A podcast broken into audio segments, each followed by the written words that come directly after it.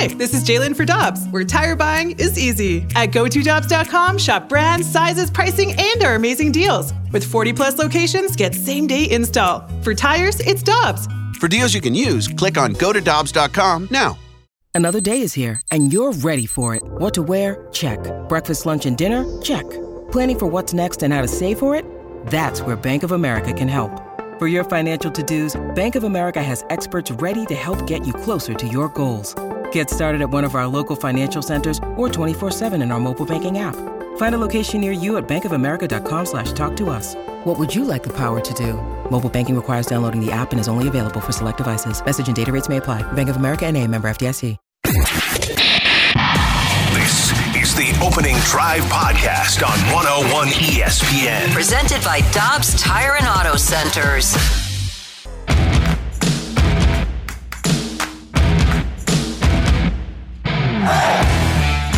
Just win, baby. Hey, buddy, we're here. Good morning, everyone, and welcome to the opening drive on 101 ESPN. Carey Davis, Matthew Rocchio, Randy Karraker. It's 7 o'clock. Your time check brought to you by Clarkson Jewelers, an officially licensed Rolex jeweler, and your St. Louis Blues cannot lose. Good morning, CD. Hey, that's four in a row. Isn't it? That is a winning streak. That's a winning streak. We're, Yeah. we're, we're, we're well into a winning streak at this Yeah. point. We are doing extremely well. Um, good morning, Randy. I'm sorry. I, I, No, I jumped right into it. I was, I was so fired up. excited about what was going on. Um, yeah, it's, it's good to be winning. It's good to be on the right side of things. the Blues with their fourth in a row last night, and my advice to the rest of the Western Conference is to look out. Uh, the Blues with 14 points now. They're just two behind Calgary for the final wild card spot. And oh, by the way, Colorado, you have 17. You're in our sights too. Hey, right there. And There's an tonight, opportunity. the Blues will play the Washington Capitals at Enterprise Center, 6 o'clock pregame, 7 o'clock face-off. And when they do face off, they'll be wearing their yellow reverse retro jerseys tonight. I mean, I like that. I like those jerseys. I like that they are, you know, just just a little bit of a change, give you a a, a different look, a different view of what they can look like in those jerseys. So I'm excited to see them on the ice with those on. A 5 2 victory last night in Chicago, 14.09 into the game. Calle Rosen. Now it's O'Reilly into the Hawk zone. Leaves it for Levo, shooting it, and that one's blocked by Regula wide. Wide open to Rosen out high. He scores! Calle Rosen with plenty of time and a wrist shot. That's deflected down onto the ice in front of the goal. And the Blues have taken a 1 0 lead. 5.51 to go, first period. Jordan Binnington shut out Chicago for the rest of the first period, then 5 12 into the second. Another even strength tally. Schenn wins the faceoff in the Chicago zone for the Blues, and Leddy will push it down along the wing, but it misses Kyrou. Comes back to Leddy at the line to hold it in. Over to Kyrou into the middle. He's got time. He shoots. He scores. Great patience and skill from Jordan Kyrou after a spectacular keep in by Leddy. 2 0 Blues. 14.48 to go, period number one, or number two. Carey, if you don't watch hockey, if you haven't seen a lot of hockey, and somebody says, okay, that's a goal scorer's goal that Jordan Kyrou just scored, you say, oh, I get it now. Yeah, That's a, that, that, was, a talent goal. That was a guy that is better than you. Go. Mm-hmm. I, I, bit, I. This is what I do. I do it well, and and this is the the the good. Uh, part of Kyrou that we've been wait, waiting to see. You you saw some things over the last couple of games where you can tell he is figuring things out, Yep. and then you get to have fun because you're able to score goals. I want to go back to Calle Rosen though. This is a guy. A a couple of games ago, 11 minutes on the ice. Last night he had 18 minutes, the most time he's had all season. He is a guy that when, when I Ernie about him, I talked to Panger, we talked to Panger about him. Every time he's out there, you can just see him and Mikkola, those two uh, pairing paired together, have done an outstanding job. Um, and it's it's it's exciting for me to see a guy that has been in the league. I think he's been in the league five or six years now, but just kind of plugging his way through. Not played many games. You have four games for a season here, eight games here. He's a guy that has worked his. It's so hard to stay in the league when you're not one of those guys that are playing every single night to be able to do what he's doing right now, I'm absolutely absolutely uh, amazed and, and, and happy to see him uh, getting his opportunity and doing well with his opportunity. Bob Plager used to say that his goal when he came into the dressing room after a game was he would ask himself, did I cause my team to lose? It, it wasn't what do I do to help them win? What's I do? What do I do to prevent us from losing? And that's not turning the puck over. It's chipping the puck out of the zone. It's letting the, the clock be your coach. And Rosen appears to do all those things. He's just a really nice, steady performer and, and plays, as Charlie Spooner used to say, plays the game right. Yeah, he does. He plays the game the right way. And when you have teammates that are playing the game the right, sometimes when you're doing the right thing, the the the, the puck or the ball seems to find you, and good things happen. And right now, good things are happening for Calle when he's on the ice. He's getting shots on goal uh, and, and getting opportunities to score, and he's playing more because he's playing well. So it's 2 nothing Blues, but Andreas Athanasio scores at the 808 mark of the second to make it 2 1. But back came the Blues with Ryan O'Reilly. Out high to Jones. Back to Kane. Coming rink wide to Toews. It's intercepted. And O'Reilly with a Chari. Two on one shorthanded. Kane trying to get back. O'Reilly shooting. They score! O'Reilly a shorthanded goal. Blues make it 3 to 1. 11.52 to go in the first.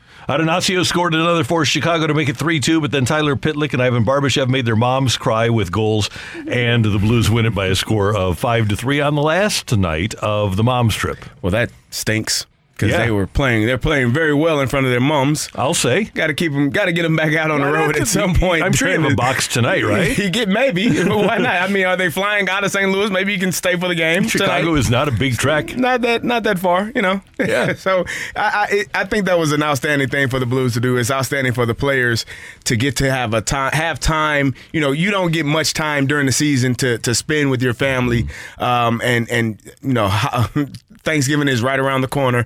You get an opportunity to spend time with your mothers um, this week, and and just get them to watch you. And you're playing, and you find you're playing well. It's not like they were they were in that eight game losing streak. They're playing well. Opportunity for their moms to see them. Opportunity for them to be a part of what what's going on for them. It's pretty cool for them. So the Blues are rocking and rolling. Hashtag LGB. Uh, Carey, as you know, with the sports teams here in town, I don't tell the owners how to spend their money, and very rarely do I tell general managers or pobos or pohos how to run their team. Can I offer a little bit of advice for John Mozeliak and Mike Girsch, however? Go ahead. If you have a Latin guy who has one of his names, either his first or last name that starts with A, don't get rid of him. Okay. Randy Arozarena, Rookie of the Year. Adolis Garcia, great player for the Rangers. Sandy Alcantara, his first Cy Young Award last night for the Miami Marlins. Now, we aren't complaining about the guys the Cardinals gave up for Arenado and Goldie. Yes. That's because they are Latin guys who have an A that started in go. one of their names. It- it- those two, those uh, Arozarena and, and Alcantara for sure are two guys that you think about. I mean, what you saw with Arozarena doing a couple of years ago in the postseason, you were like, oh, it would have been nice to have had him Mm-hmm. in our lineup. Um, and and yeah, you know, but the the thing about trades, Randy, you never know. You know, you you feel like sometimes you get the short end of the stick, and, and in those situations, obviously the Cardinals did, but they've they've done some pretty good job, uh, done a pretty good job with other trades in the past and get, getting getting rid of some guys that didn't perform well for other teams. So it, it, it all evens out, I think. I, and I would think that if the Cardinals would not have traded for a bat for 2018, that Cardinal Nation would have just gone bananas. Probably. So you have to look at it in, in that prism uh, of when it happened and why it happened when it did. Thank you so much for saying that. The the amount of people who just only look on with foresight or sorry, hindsight, I should say, about the Alcon, uh, uh, Alcantara. Alcantara trade, and and just they they pan. Ozuna was terrible. That's the worst trade I've ever seen. It set the Cardinals back for years, and they don't focus on the actual problem of that trade, which is they hadn't figured out the outfield despite having a lot of young prospects. The bigger issue today should not be focusing on the fact that Alcantara won a Cy Young. It should be that we're still having a conversation about the outfield at the level we're having it now, years after mm-hmm. Ozuna, which was years after when the problem originally reared its ugly head. That's honestly the through line and the topic that should be here when you talk about him winning the Cy Young. It shouldn't be making a albeit trade that bit you in the ass a few years later, in the moment, a good move for a, a need you had to fill. Traded for a guy who had 37 homers, 124 RBIs, and a 912 OPS the year before, won a Silver Slugger, and amazingly, a Gold Glove. That's what the Marcell Ozuna that the Cardinals acquired was. That's what they were expecting as well. So Mhm. you you can't really be upset. And I think if you were to look back, everyone when that trade happened was Pretty happy. Yeah. about it. So you know, hindsight being twenty twenty, obviously it didn't work out the way you wanted it to. But at the time, it was seemed like the best deal for for the Cardinals. And you have to remember again the same people who who complain about that deal in other ways. Giancarlo Stanton wasn't coming to St. Louis. And by the way, if Giancarlo Stanton had, the Cardinals were going to take on that whole contract. Yep. They weren't going to get a part of the contract paid by the Marlins like the Yankees did. So if you do that move, and the guy had play has had a season where he played nine games and another where he played something like sixteen, and you have that whole contract, you never get Goldschmidt and Arenado. And secondarily, Yelich wasn't available yet. Those Exactly. are two things No you have to remember when people right, yep. complain about which of those Marlins outfields outfielders they got. That was the one that was available to the Cardinals. So Alcantara wins in the National League. Justin Verlander in the American League, he bounces back from Tommy John surgery, has one of his best years. According to reports, Verlander wants a Max Scherzer type contract. Three years, about 130, $43 million a year. The Cardinals aren't going there, obviously, but if you're the Dodgers, do you, do you look at that? You aren't going to have Buehler until next August. You have a really nice rotation as it is, but if you add Verlander, you can kill a fly with a sledgehammer.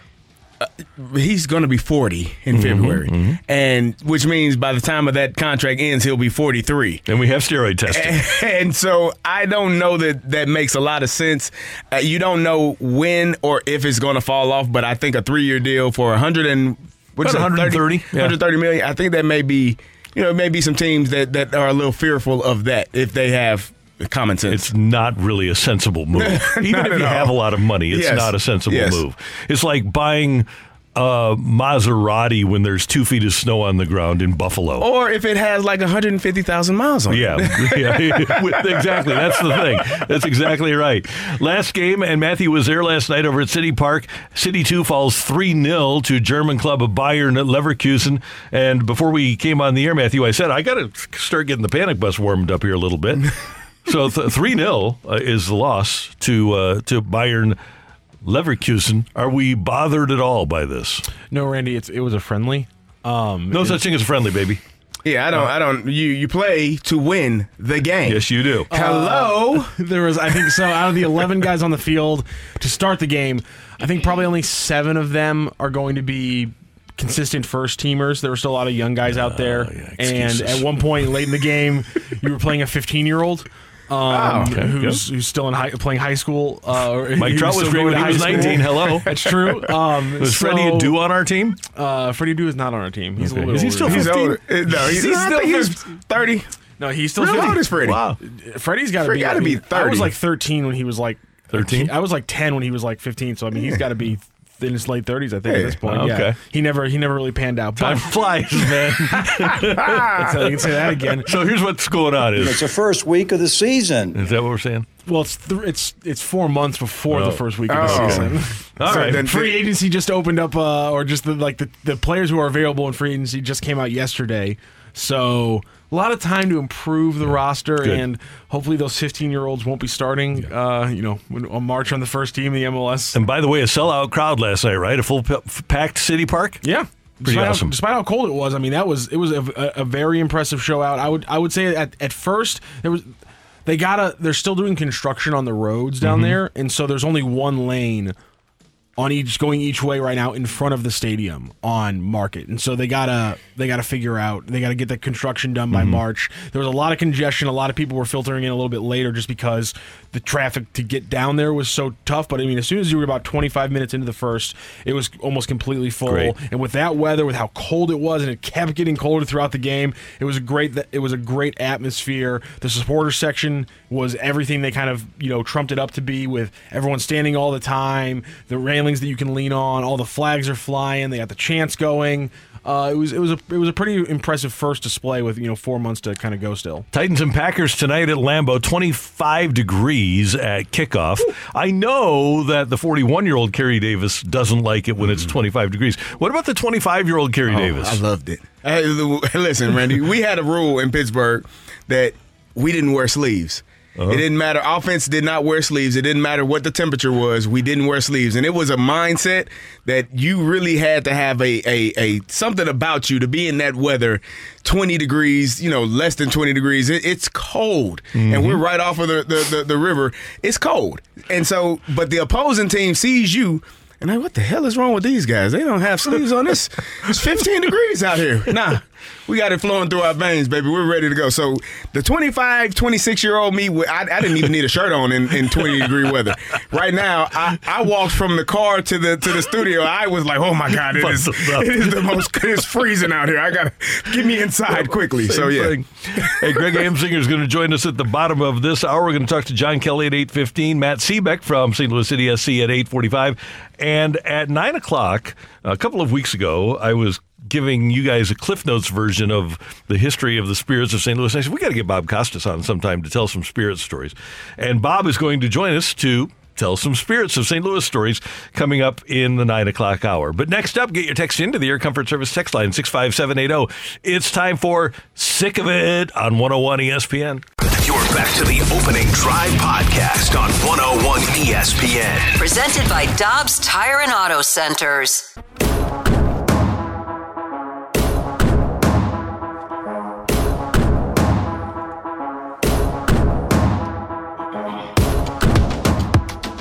Carey Davis, Matthew Rocchio, Randy Karraker, and it's time for Sick of It on 101 ESPN. So, this was the product of Bradley Beal's wife going to the Twitter machine one time after the uh, Washington Wizards lost again when Beal had a huge night, scored 47, and, and the Wizards lost. And she goes to the Twitter machine and just puts simply, sick of it. She's listening. Yeah. So uh, I, I always thought it was sick of it, kind of a dramatic Valley Girl sick of it. And Michelle always thought it was more like sick of it, you know, just kind of an angry sick of it. But CD, here's what I'm sick of. I'm sick of turning on the mothership every morning as I walk into this studio and hearing them talk about where Odell Beckham Jr. is going to go. And they've been doing it basically since week one. I- I'm sick of that. OBJ, just sign someplace already. He's not ready to come back. I think he won't be 100% ready to go until mid December. So I got another another month of this? Yeah, yeah. Come about on. three weeks, three to four weeks of it. And and when he chooses, he's he's a very intelligent man. He's very uh, does a very good job with marketing himself and branding himself. So he'll know the best place where he needs to be and where he wants to be and the best opportunity to win another Super Bowl. This morning's story was that Saquon wants him back with the Yeah, Giants. yeah, Saquon, Jerry Jones in Dallas, you know, uh, Aaron Rodgers. uh, Buffalo Bills, Von Miller. Everybody wants Odell. He's a he's a difference maker. Yeah. he's a hell of a player. Uh, Randy, I don't know. I, I I don't know if you watch partake in a lot of NBA basketball. I, I am a Now and then, yeah. I enjoy NBA basketball. I specifically enjoy the uh, Golden State Warriors. I've been a fan, you know, prior to the, prior to them getting this this this championship group core together. Mm-hmm. I am sick of watching them lose. They have not won a game on the road this season. Stephen Curry Yes, that's Stephen Curry. Went for 50 last night and they still lost. His last three of his last the three of his last 5 games he had 47, 40, 50. Three of those were losses. And it is absolutely it, it is miserable to watch this team play defense. They have not won on the road. They cannot win on the road because they do not defend anyone. They just sent their pick James Wiseman, their uh, first first overall, second overall pick James Wiseman, down to the G League so he can figure some things out they they are struggling and they have to figure something out quickly. I, I'm not a, a panic bus person with the mm-hmm. Warriors because I just know that at some point they'll get it together. But this is terrible. Two things. Number one, losing Mike Brown was a bigger deal than I think a lot of us thought it was going to be. And Gary Payton II. Not Gary Payton Jr., but Gary Payton II, right? I have the Yes, right Gary Payton. he, he, yeah, son. that one. And They- he- both of them are his son. Yeah, yeah, both, both Gary. Both Garys. Yeah. But the second is the one that plays in the NBA. Right. Yeah, and, and then the other part of this, from from, from my perspective, didn't think you didn't know. Some people don't know that. Yeah, no, he's got two sons named Gary Yeah, Payton right. Jr. And- and, and then the Gary second. Payton the second. Yeah, the second is the one yeah. that's in the NBA. right. Uh, and then the, the other part of this, if you're going to go on the road and struggle defensively, and you're going to Phoenix, you got problems. Yeah, because they score the basketball. Real quick question: What's the difference between junior and the second? Like, what's the what's the? I mean, I, other than having 2 children named that, I think they have different middle names. is it because what? So when it becomes the third, isn't that the third? That's that's of my the thing. is? I, I think you're junior until the third generation comes along. And then you along, become the second? and then you give them the name. Now you then become the second because they're now Hmm. the third. I need somebody to write in. Text Six five seven I thought, you- oh. I thought to be a second you had to have this little middle name just like you had to have Yeah, for like a junior. But but, but sometimes they call themselves the second before the third is there. or, or you got guys like Todd Gurley who, who who just start calling themselves Todd Gurley Senior, and you're just like, I'm, I'm confused, sir. He had a child. I would But assume. like, why do you change it up? You, you- why, no one knows. Who, wants no one knows to- who your kid is. Maybe he wanted. You're Todd Gurley. So when he becomes his son becomes Todd Gurley Jr., you know that his that Again, when did senior. we start throwing senior on top of the dad's name? I It's a always just little- knew people as junior. It's interesting. I don't know. That's all So- I'm saying. Gary Payton the second is Gary Dwayne Payton. Okay. Gary Payton Jr. is also. Oh no, that's a different. No, that's still Gary. That's still Gary the second. I don't know about Gary Jr. I'll figure this out before we're done. If someone says whatever you do, don't ask George Foreman because he oh, named all his kids George. He, Yeah. Hey, hey, credit where credit is due. He has rectified that sense and given them all different names to differentiate between Gave which them middle George Foreman- names. Yeah, and then now they all but go. they were all named. They're all named George. but he, yeah, he, he added he, just- added middle names Yeah. years later because he was like, yeah, I made a mistake. It's nice of him to admit Again, that the greatest naming convention in sports is still what the father of Equanimeous and Amon Ra St. Brown did. His name is John Brown. and he named them Equanimeous St. Brown and Amon Ra St. Brown. That man knew how to brand people, and I There love you go. that. That's great. Brand your kids. I didn't mean it like that. just like, just like you know, a better way than my, than uh, LaVar Ball did is all I'm saying.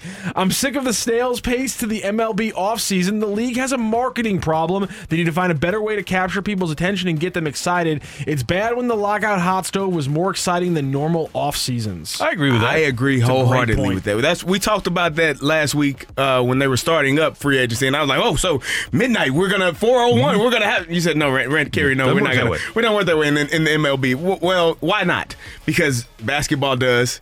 NFL does. You get to find out where your favorite players are going. It's like it's like Christmas Eve. Yeah, waiting to see who's going to go where. And if baseball wants to have to generate more of that that passion, that energy, and that excitement for their game, they need to have something where major free agents are signing on the day of, not waiting till mid January to figure out who's going to go where. You can It- own it's the sports world there. You really could.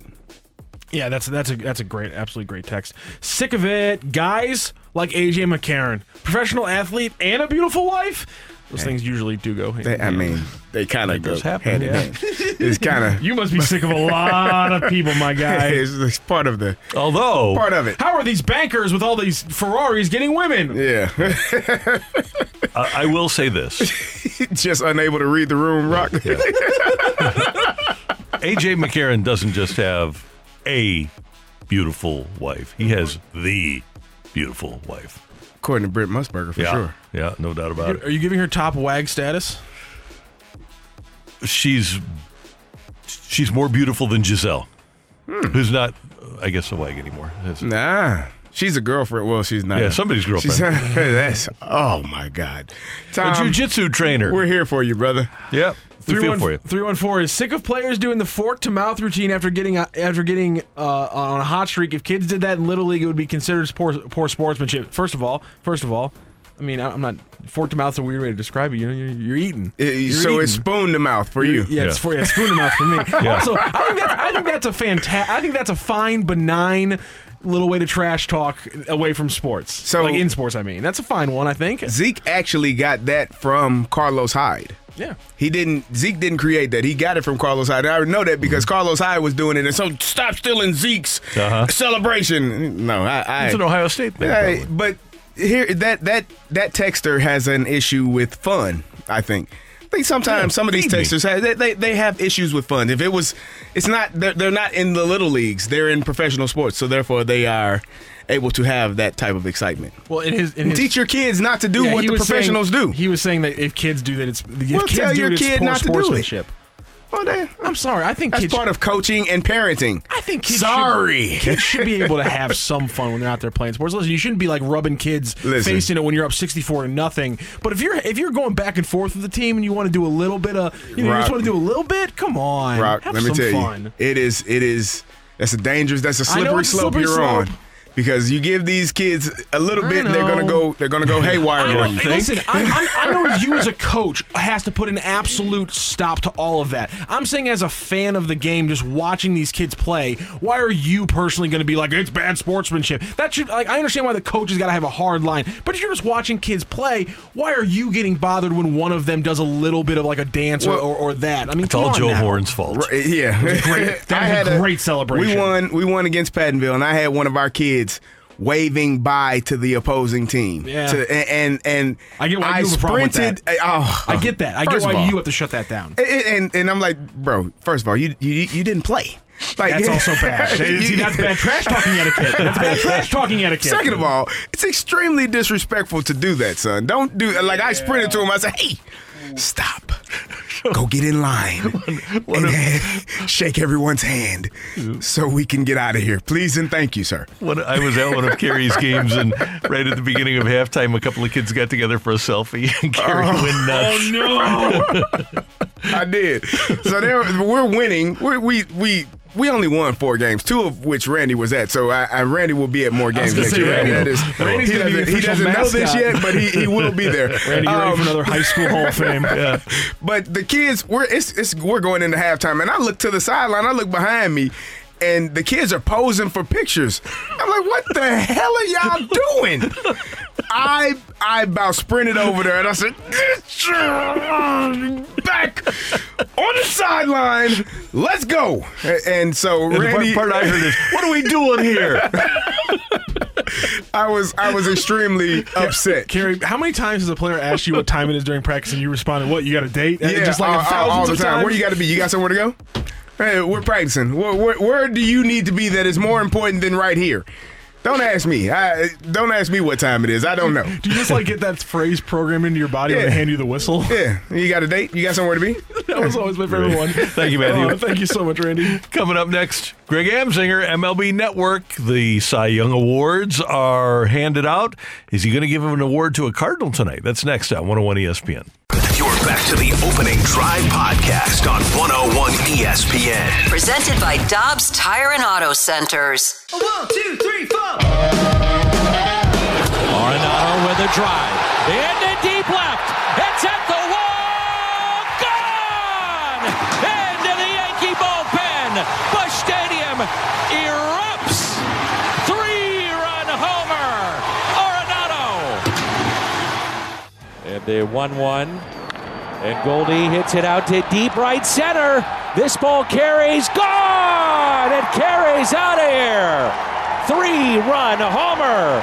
Goldschmidt on base streak at 39, hitting streak at 25, and St. Louis on top, four to three here in the third. There will be a definite St. Louis flavor tonight when Greg Amsinger hosts the MLB MVP show on MLB Network. Greg is with us now on the Brown and Crouppen Celebrity Line. Good morning, sir. How you doing? I know I've been doing great all week, guys. I, I I have a pep in my step to go to the office during the BBWAA Awards week. The the previous shows have been awesome. Last night, the Cy Young show was really like an emotional thing. Had Pedro, uh, who is the idol of uh, Sandy Alcantara, present that award.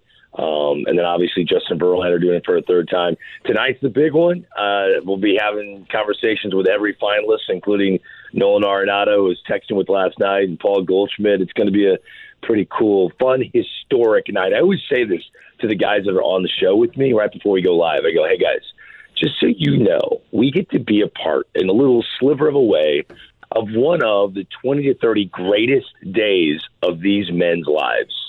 So just think about that for a mm-hmm. second. We get to be just a little bit a part of one of the greatest moments of their life, and I think that's really cool. And I'm not just saying this, but the NFL and the NBA and the NHL, they all have awards dinners, and the players come up in their tuxedo and accept their award. I think the natural reaction that we see with the players generally having their families with them is better. I think the way that the that Major League Baseball awards the awards is the best. Yeah, see, that's interesting that you say that because um, if COVID didn't hit, I have been pushing to go to Vegas and have a gigantic event, red carpet, celebrities are in the house, and every finalist is there dressed to the nines with their their significant others, their families. Everybody can come and they have a, a celebratory moment in front of all of us, and we do all of the awards in one night. And I'm just being very candid with you. I'm really still pushing for that. I really want a gigantic night where baseball owns a day on the calendar in the off season where it is all encompassing and it's kind of like a, a big deal. If you're a baseball fan, you can attend this as well. I'm trying to make that happen and, and we shall see, but we almost got there. We got the green light to do it, then COVID hit. So we're still in this current format, which you say you like, and I don't hate it, but I just think there's a way to really take it to another level, and that's what I'm fingers crossed I'm trying to do. I watch the MLB draft now. I know what sort of power you wield. you know, it's not really power. I just never stop complaining. So the sick of it, and I eventually break them. I break them. I break all these people, and they're like, "Greg, can you shut up and give me what you want? Be quiet." Hey, hey, Greg. Um, do you feel that that potentially that Arenado and, and Goldie could uh, have some issues with the splitting votes, or is it a foregone conclusion that that Goldie is going to win this award? You know, back in the old days, that would play out. I was thinking about it for the Rookie of the Year uh, this past uh, Monday when you had Michael Harris the second and Spencer Strider, they're both teammates with the Atlanta Braves. But writers today, I mean, it's it's it's all about the data. You know, they're they're just looking at the numbers and they're crunching that. And you know, Michael Harris with 19 home runs, but he, he missed the first two months of the season.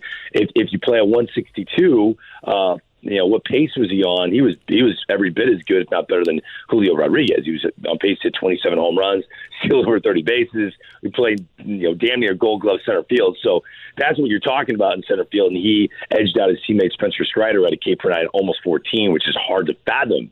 Uh, but I was wondering if that would be the case. It didn't work out that way, and Harris won. I don't think that's going to be the case here tonight. You know, it's funny. We were talking about Sandy Alcantara and how great he was.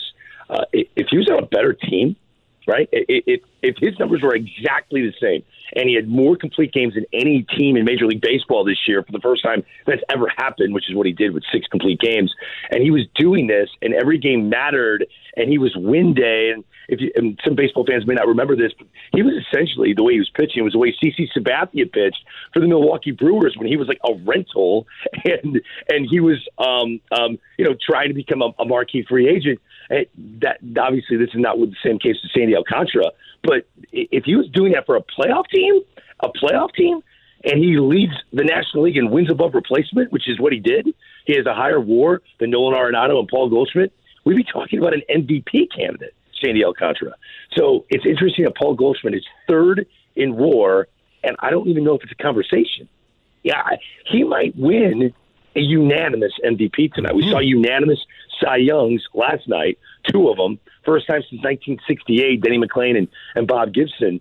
I think we're expecting, I am, I again, we don't know the results, but I'm expecting a unanimous Paul Goldschmidt NL MVP. Love it.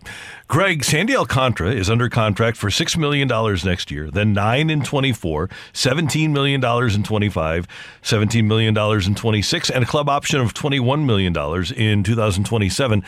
And Max Scherzer's getting $43 million a year. DeGrom will be around 40. Verlander will probably be around 40. What an incredible bargain the Marlins have in Alcantara.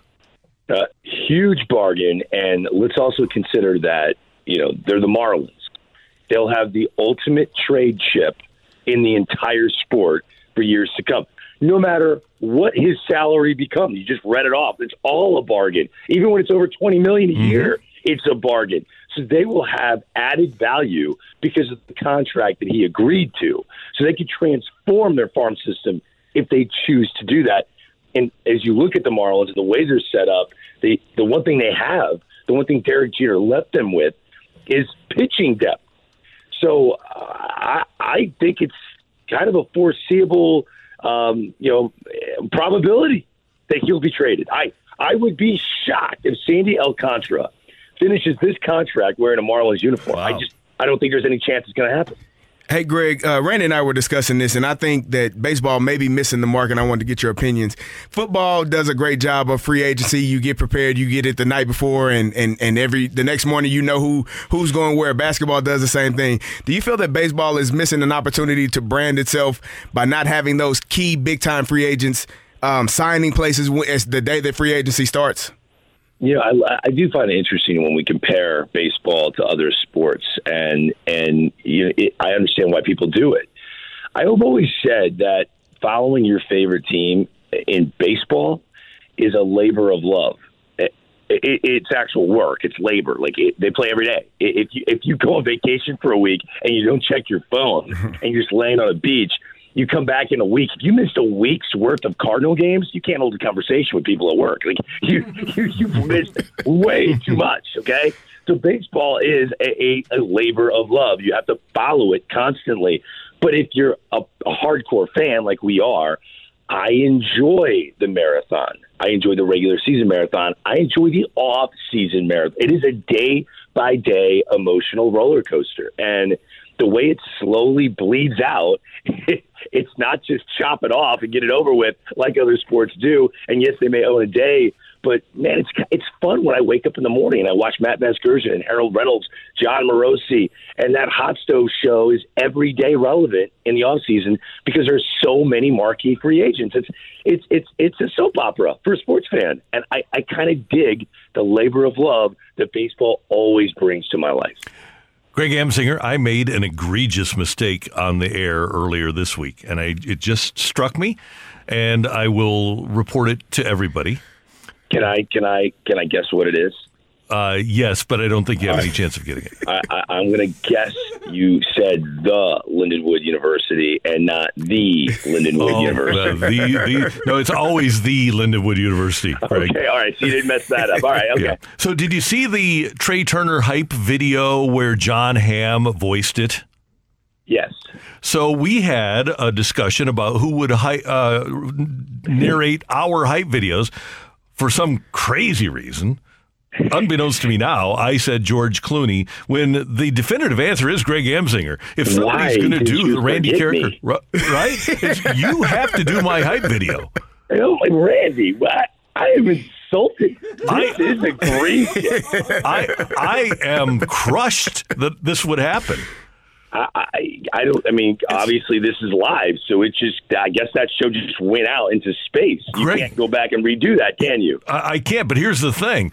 It's like every player that gets popped for steroids and said, I've got to apologize to my friends and family and team. They have that Microsoft uh, template, the, the apology template. I, I, I'm starting with you. I, I've got to, I've got to, I've got to apologize to Greg Amsinger, the listenership of the opening drive, everybody in St. Louis, every baseball fan everywhere. I promise to be better as we work through this problem that I have. There's only one thing to do. There's only one way we can fix this. You're going to write your own hype video script. You will. I will then read it. I will voice it over, and you will present this hype video on your broadcast. We'll do it. to Your loyal listeners. and I will make sure that I wake up more than five minutes before I'm on your show. Your show, so I am in great voice, and I will deliver the greatest hype video voiceover that this, your your viewership and listenership has ever experienced in the. I, I love this. Okay, Well, I'll, I'll I'm do it. looking forward to So that. I have a really good friend who she she wrote my bio and made me sound like Costas. So uh, time out, time out, time out, time out, time out. This, please, Randy, this is not. I don't want Randy at Lindenwood University where you have someone else do your homework. Okay, Can we please, oh, can we please have you actually write it? I will. I'm a good writer. I'm a good writer. Okay, good. And then I'll voice it. All right. We'll Don't absolutely do someone it. Do your homework, please. Yeah. You and McLaughlin. I mean, sw- I swear, you and McLaughlin. Did you do any homework while you were at Lindenwood? No. okay, so Greg, uh, I, I've got a minute left, so I'll help you. I'll, I'll do something here. I told these guys earlier.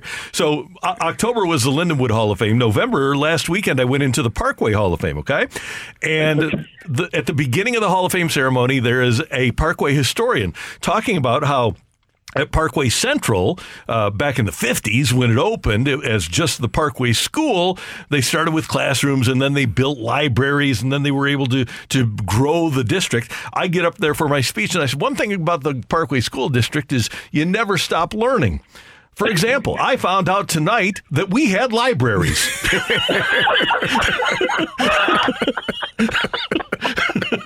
oh, they must have been so proud. Hall of Famer. I got a laugh out of them. All right, wait.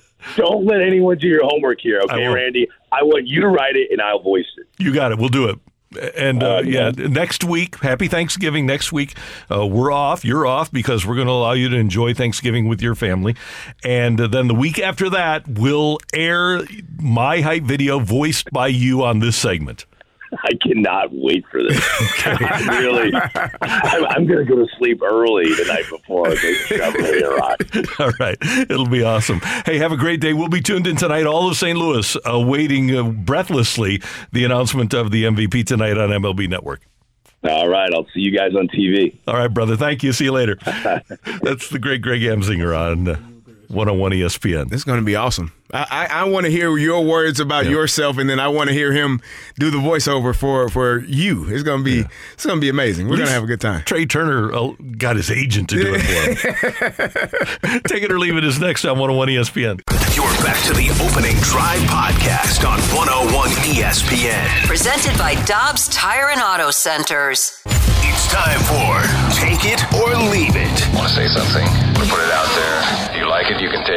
don't, send it right back. Get your text into 65780 and give us your Take It or Leave It. Brought to you by Gloria Lou Realty. Visit GloriaHasTheBuyers.com and start packing. That's my final offer.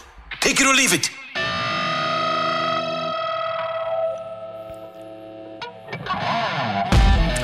We need your text 65780, the Air Comfort Service text line. Carey Davis, Matthew Rocchio, Randy Karraker, CD. Dalvin Cook of the Vikings tweeted that his teammate, Kirk Cousins, is currently the coolest quarterback in the NFL. Take it or leave it. Dalvin Cook is correct. I know I'm putting you on the spot here. Um, is, is Cousins cooler than any other QB right now? I think when you in in as his teammates are watching him and he's celebrating on the on the planes, putting everyone's chains on after on their on their plane ride back to to, to Minnesota, I would say yes. I, I'll take that. I, I think he's. Now I think Jalen Hurts is probably a little bit cooler than him. Uh, just his his whole swagger and how he goes about himself. I think Jalen Hurts is a really cool quarterback, but I'll take it for the sake of Dalvin Cook believing in his quarterback. So yes. I'm going to take it. I'm going I'm going to say it's a tie because I think Joe Burrow is just Joe so cool. I don't disagree with that. Joe Burrow, Joey B is is a different level of cool. He he has a little bit something about him that just just just kind of goes about his day and everyone knows. I, I said last year that I thought it was really interesting how a quarterback could kind of pull a, a town along with him and kind of just change the the outlook of a town. And before, I guess it was the the Bengals uh, and uh, Dolphins game, the, the Monday night game. I was talking to Joe Buck about that thing, how I thought that that was the case. He said. Zac Taylor actually said that to them in their production meeting that, that Joe Burrow has changed the mentality Hmm. Yeah. of Cincinnati. That's a good thing. You got a quarterback in there that believes in himself, that is a champion, won a championship in college, and, and took him to a championship game this this past year. He does have a lot of confidence. Randy, my uh, Pittsburgh Steelers sit at three and 6 Mm-hmm. third in the AFC North. Mike Tomlin has never had a season where he finished under 500. They have had some tough losses. They they obviously lost three games, but three of those games that they lost to the Patriots by three, to the Jets by four, and to the Dolphins by six. So within a touchdown from from you know flipping that game to being wins. Take it or leave it. Mike Tomlin still does not have a season finishing under 500. I'm 100% going to take it.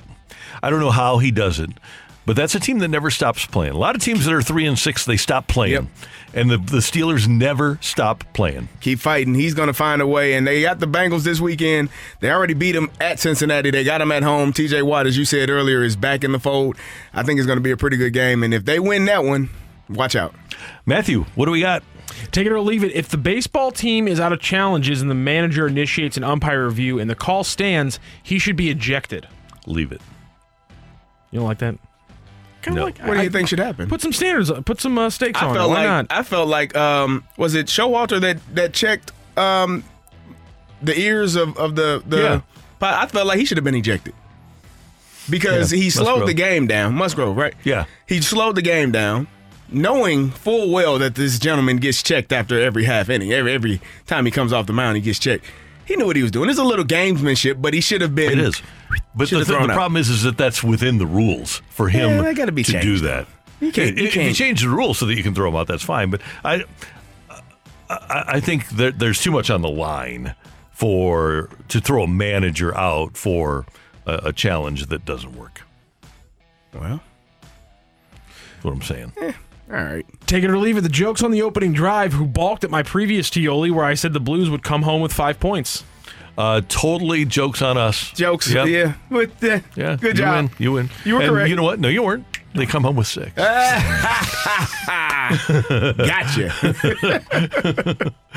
that was pretty good. Um, take it or leave it. The Blues post game tweet was epic trolling of Scott Darling. That intern deserves a full time job. Oh, I didn't Oh. even see it. Let me check it out here. I think- Was it it Hush a- Little Darling? Darling. I think it was like a, that was a darling of a game or something like that. Oh, They, they They- got they- it. They got it in there one way or another. If they had, I thought I saw some say "Hush, little darling" or something Maybe that's like what that. it was. Yeah, it's pretty cool. Which That's again, good. you yeah, gotta, I'll, I'll take it. you got to appreciate anytime. Anytime you can get into it on um, Twitter like that in a, in a good, successful way, that that makes yeah. Hush, little darling, don't, Don't say, say a a word. word. Yeah, that's that's that's really good. That's really funny.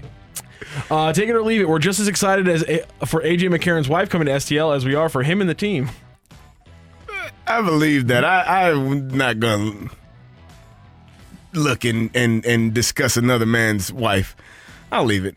She'll like St. Louis though. She will. You and Brent Musburger are different people. We are we are different animals. I I the always- same, I guess. I don't know. I, I think AJ McCarron's pretty good. I, I'm excited about having him in town. Yeah, but, I've always liked him. yeah, you- I don't care about the weather. there you go. I'm good with him. Interesting take here. Take it or leave it. If pe- it's the people who don't use condiments or dipping sauces for their food, they're the real freaks in this world. Listen, If you don't use any condiments, if you don't, there are people that don't want things wet on their food. Like it, it like they're eating dry burgers, dry French fries, chicken nuggets. who hurt you? Who did? What? Who did this to you? How did you? How, what made you this way? One word, sir. One- One word. Ranch. My daughter had a friend who put ranch on everything. My daughter and does that. nothing else. Like St. Louis, baby. everything. Mm-hmm. I mean everything. I'm like, why do you? I need ranch. I need everything. I'm like, oh, that's that's awful. That is an awful combination. so, like, does every, my daughter ranch on pizza, ranch on fries? You know, dips, uh, dip Yeah. chicken tenders. Ranch on fries is weird to me. That's that's the one where I think it's kind of weird. Yeah, I, actually, it's, not pretty bad. good. No, it Depends not. what kind of fry. Yep. Here's But the like what- a burger, it's never ketchup or mustard. on it. It's ranch on a burger. Really? Yeah. Yeah. That's the only condiment. That's one. yeah. Wow. That's uh okay. the thing that gets me, the real freaks in the world are if you're ever sitting on somebody and they get a plate of fries and they uncork that ketchup bottle and then they just douse the fries right there on Oh, the yeah. plates. That's me. What I don't you put doing? the. I don't. I don't. You're So there the- are 2 I'm types sorry. of people. I'm sorry, what are you Some doing? people put the ketchup on the side and dip doing? their fries in. I Quick question. put it on on all the fries. Do you use a fork then to eat the fries? No, I do not. I have no problem I with that. find I find the fry that does not have ketchup on it, the piece of the fry, and that's the fry. I, that's how I eat it. Okay, here is the condiment that goes with everything Chick fil A sauce. Oh yeah, Everything. it does. Chick Fil A has has has done a very good job of That stuff is so best. that stuff is so freaking good. Chick Fil A at DePere, they're the they're they're the most efficient. They're the best, and every Chick Fil A is fantastic. They are Uh, some- but but my go to is the one in DePere, and I'll tell you what, that Chick Fil A sauce is to die for. I Maybe to- not literally, but to die for. I used to not be a fan, but man, there's something about like a loaded, a loaded like batch of fries now. Like I used to be like, no, just give me regular fries, maybe a little ketchup. But now I don't know. The idea of them being doused in cheese and bacon, So you could put cheese and bacon on your fries, but ketchup Not is off ketchup on limits. top? I but then I but then I Really? eat, then I eat the fries with a fork. Oh, I'll be 100 percent honest. so You know you, do you eat like? fries with a fork. if, if if you douse them in cheese and bacon, I do. I'm glad to know this. I'm man. sorry, but that's and but the thing is, I used to hate it because I was like, I'm not gonna about to eat my fries with a fork. But then one day I broke down. and I was like, I'll You just eat the fries your- with a fork, and there's a game Life changer. changing. Loaded, fri- loaded fries are my thing right now. uh, take it or leave it. Loaded tots greater than loaded fries. also, more acceptable to use the fork. Leave it.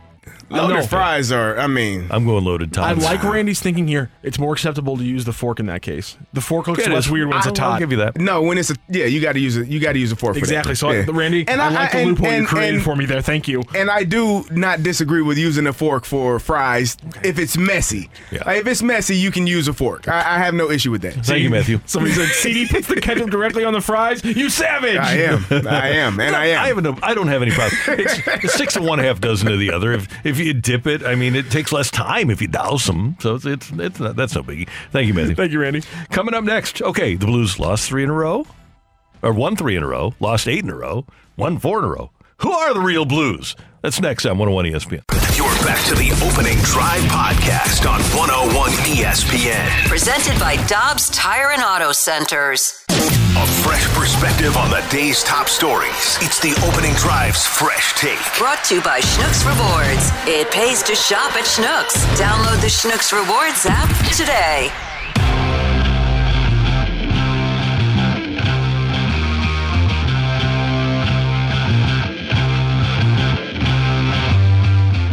That's good. You know, I you know we've been playing good hockey and finding a way to get some goals, and uh, you know we've been solid all around. Um, I thought, you know, Binner was good again, and um, I thought we defended well, and at the same time we're doing some good stuff in the offensive zone and finding some goals. Blues coach Craig Berube, whose team has won four in a row, they take on the Capitals tonight, 6 o'clock pregame, 7 o'clock faceoff here on 101 ESPN, the game over at Enterprise Center. CD, two weeks ago tonight, the Blues played the Islanders and lost 5 to 2. In the lineup for that game two weeks ago tonight, Logan Brown, Robert Bortuzzo, who's hurt now. Uh, they also had in the lineup Jake Neighbors, who has since been sent down, and they just gotten Pavel Buchnevich back and Thomas Greiss started between the pipes in that 5-2 loss. Binnington also, pl- uh, no, Binnington didn't play. Thomas Greiss was the goaler in that game. I, uh, I'm sorry, Binner was the goaler in that game, but they, they lost five to two. I'm not going to simplify it so much to say that Brown not being available and neighbors being sent down and replacing them with Brandon Saad and um, Alexei Torep, uh, not Toropchenko, uh, the Nikita Alexandrov. Alexandrov. Yep. I, mean, I don't think it's that simple, but I think getting the Blues guys back and healthy, specifically Saad and getting Buchnevich going, I think that's gone a long way towards the Blues winning four in a row here. Well, and and they're playing as a team. They're playing better. We talked about the play by Kyrou uh, in the game versus the Avalanche, where he held the puck in the zone and, and and allowed his teammates to get a line shift. And those are the minor details. Those are the min- minute details that when you're doing that, those are winning plays. And and you're starting to see more of those winning plays. Calle Rosen has been playing extremely well. Um, you know, you got you got uh, Buchnevich back in the fold. You got those guys, and Saad is, is playing well. Schenn is playing well. Everyone is starting to play well. It seems as though Ryan O'Reilly is starting to take some of that pressure is not on him as much to feel like it's all on him to do uh, everything and be successful. So everyone is playing better. But the one thing I, I don't know if you all paid attention or you heard it, but when when Berube was talking it sounded like it's a lot like like when you're winning, you sound so much better. You feel so much better. If we played a clip from him during that eight game losing streak, let's say around game six or seven to the, that clip we just played now, you can hear the difference in his voice and just how much lighter it is because guys are actually doing the things that you're coaching them to do and they're having success with it. It, it, it, it felt like early that this was a team so hell bent on I got to do this. I got to do. Everyone was trying to do too much as opposed to just do what you're supposed to do, mm-hmm. and you'll win games. And I think that's what you're seeing right now. And Carey, I believe that these are the real Blues, and here's why. We have a, a long track record of seeing Ryan O'Reilly play really well. And we saw an eight game stretch for the most part where he didn't. He's found his confidence again, especially in the four game winning streak. He's played really well. He played in the last game, played pretty well in the last game before the winning streak started, too. And he kind of is your engine. He's wearing the C for a reason. And if O'Reilly is playing well, he seems to drag people into the fight, and others seem to play well with him. Yeah. and it's his confidence, I think, that has led the Blues to raising their game. I think he was just putting too much pressure on himself to, to do everything, especially during that eight game losing streak. You just you, you could feel him pressing because he wasn't playing well. He wasn't scoring. He wasn't getting assists. Well, none of them were. Nobody was. Mm-hmm. Nobody was doing a great job. But as if, if you are the captain and you have that C on your sweater, sometimes you feel like you need to do more. And I think that that was his issue. He was just pressing too much at that point. Even in his post game, you know, conference uh, messages, he was saying, "I have to do more. I need to be better. I, I, I."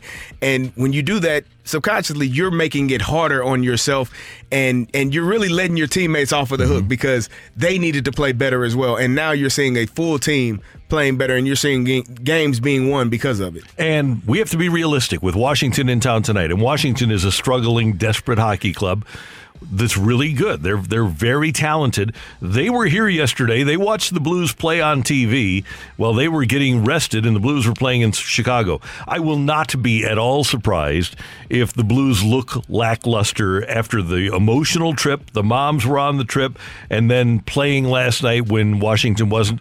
Don't be surprised if the Blues don't accept it, but don't be surprised if the Blues turn in a lackluster looking effort tonight. It won't be for lack of effort. It'll be because they're gassed. Well, I, I hope not. I hope they have you know that short trip from Chicago to St. Louis didn't tire them out too bad, and they can they can get out here and perform well tonight. And and because you know they need to. I mean, obviously, you don't think I don't know when this win streak is going to end. We didn't know when the losing streak was going to end. We just knew at some point it would.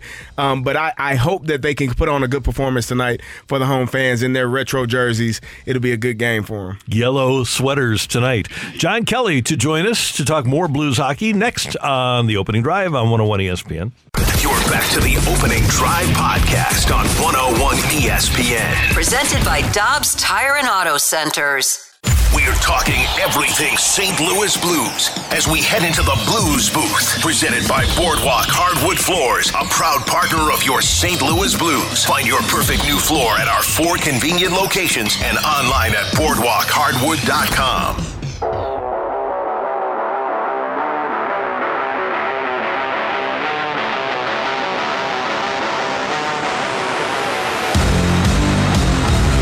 champ Carey Davis, Randy Karraker, and we go to the Brown and Crouppen Celebrity Line where the voice of the blues on Bally Sports Midwest, John Kelly, joins us as he does on Thursday mornings. Good morning, sir. How are you?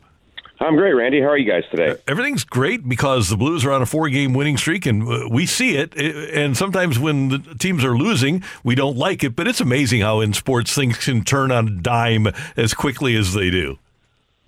Yeah, and I think this obviously season is probably the prime example of that, right, Randy? They won their first three games of the year. In the third game, they shut out Edmonton, holding the Oilers to 22 shots, and then they follow that up with an eight-game losing streak, which was a club record, and um, you know really had some some bad games in that stretch, and you know they actually played some good periods during the eight-game losing streak, and you know probably could have won a game or two, um, but now they found their team game and you know played really well last night in Chicago on the mom's trip, as we know, and it's it's uh, obviously a lot more enjoyable to do this interview on Thursdays when they win four in a row as opposed to losing eight in a row, guys. I'll tell you that. Hey, John, I want to talk about Calle Rosen. What have you seen from him uh, this season? He's got two goals on the season. He's only had three goals in his prior uh, four, four or five seasons prior to this year. What have you seen from him, and, and what do you think of his play so far? Well, you know, Carey, I think that the, biggest thing to me is when I see um, an aggressive Calle Rosen, then I see a better hockey player. And, you know, I, I think I can't imagine how tough it would be for a player like that that isn't guaranteed a spot in the lineup every night. And, you know, he, he's, he plays some games and is out for some games and things like that. And that's been the case this year. Um, but I think in particular in the last three or four games, he's really been on his toes and has been, you know, gap control has been good. He's been jumping up and playing things like that. So I think when Rosen plays an aggressive game, I don't mean physically because he's not that kind of player, but when he's aggressive with his skating and, and his reads and things like that, I just think he's a better player. And it seems to me, John, that he's got some of that Carl Gunnarsson Swedish steadiness in him. You know what, Randy? It's ironic you say that because I mentioned that the other day to somebody that he sort of reminds me a little bit of Gunnarsson. Is that he's not the biggest guy in the world, but he really competes hard when he's on the ice, and in particular when he's on the puck. And that's what Gunnarsson did. I think Gunnarsson was a very underrated player on the Blue Stanley Cup team. So, you know, maybe we say that because he's Swedish like Gunnarsson. I don't know. Um, but I, I, I do see some similarities, though, in, in the way, again, his intensity level really amps up when he's, you know, in a battle or you know, trying to get a loose puck and things like that. So, yeah, I, I do see some comparisons as well. Hey, John, one thing that I mentioned in the last segment is that, uh, and we talked to Panger the other day about how a really good player can lose confidence. And Ryan O'Reilly did not have a good stretch during the better part of that eight game losing streak. He played well in the in the last game, but it's amazing when Ryan O'Reilly is playing his game, what a difference it makes for the other 17 skaters on this team. Yeah, he, you know he's the leader, Randy. Obviously, he wears the C on his on his uniform for a reason. That it's it's really a little bit. You know, you, you wonder how a guy like O'Reilly can use lose his confidence, but I think he did. And you know, he, he's playing so much better now. Um, a guy that's won a Conn Smythe Trophy and a Stanley Cup, and you know has been a leader here for a number of years. But he did lose his confidence, and you could tell it in his game. He wasn't he, he wasn't confident. And he admitted that he had to be better. So, um, for whatever reason, it didn't work early on with Kyrou. Maybe it will again if they go back to that.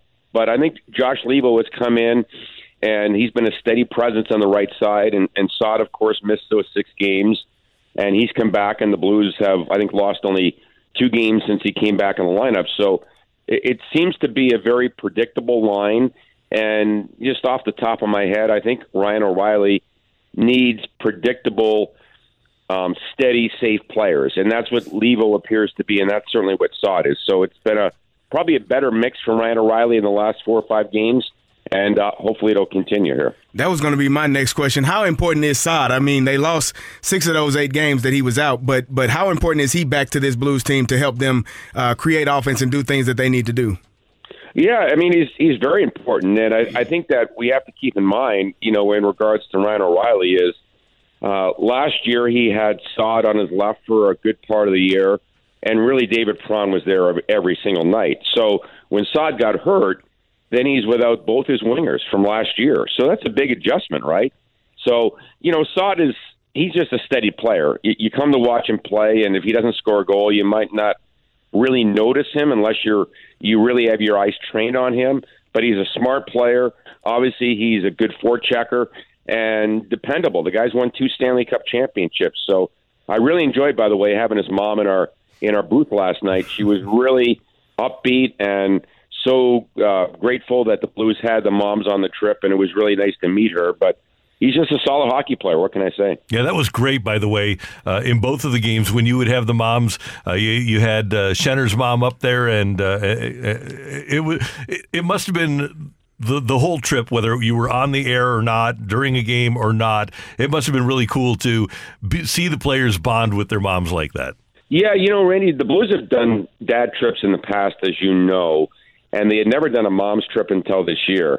And I've always gotten along great with the dads when when they've come along.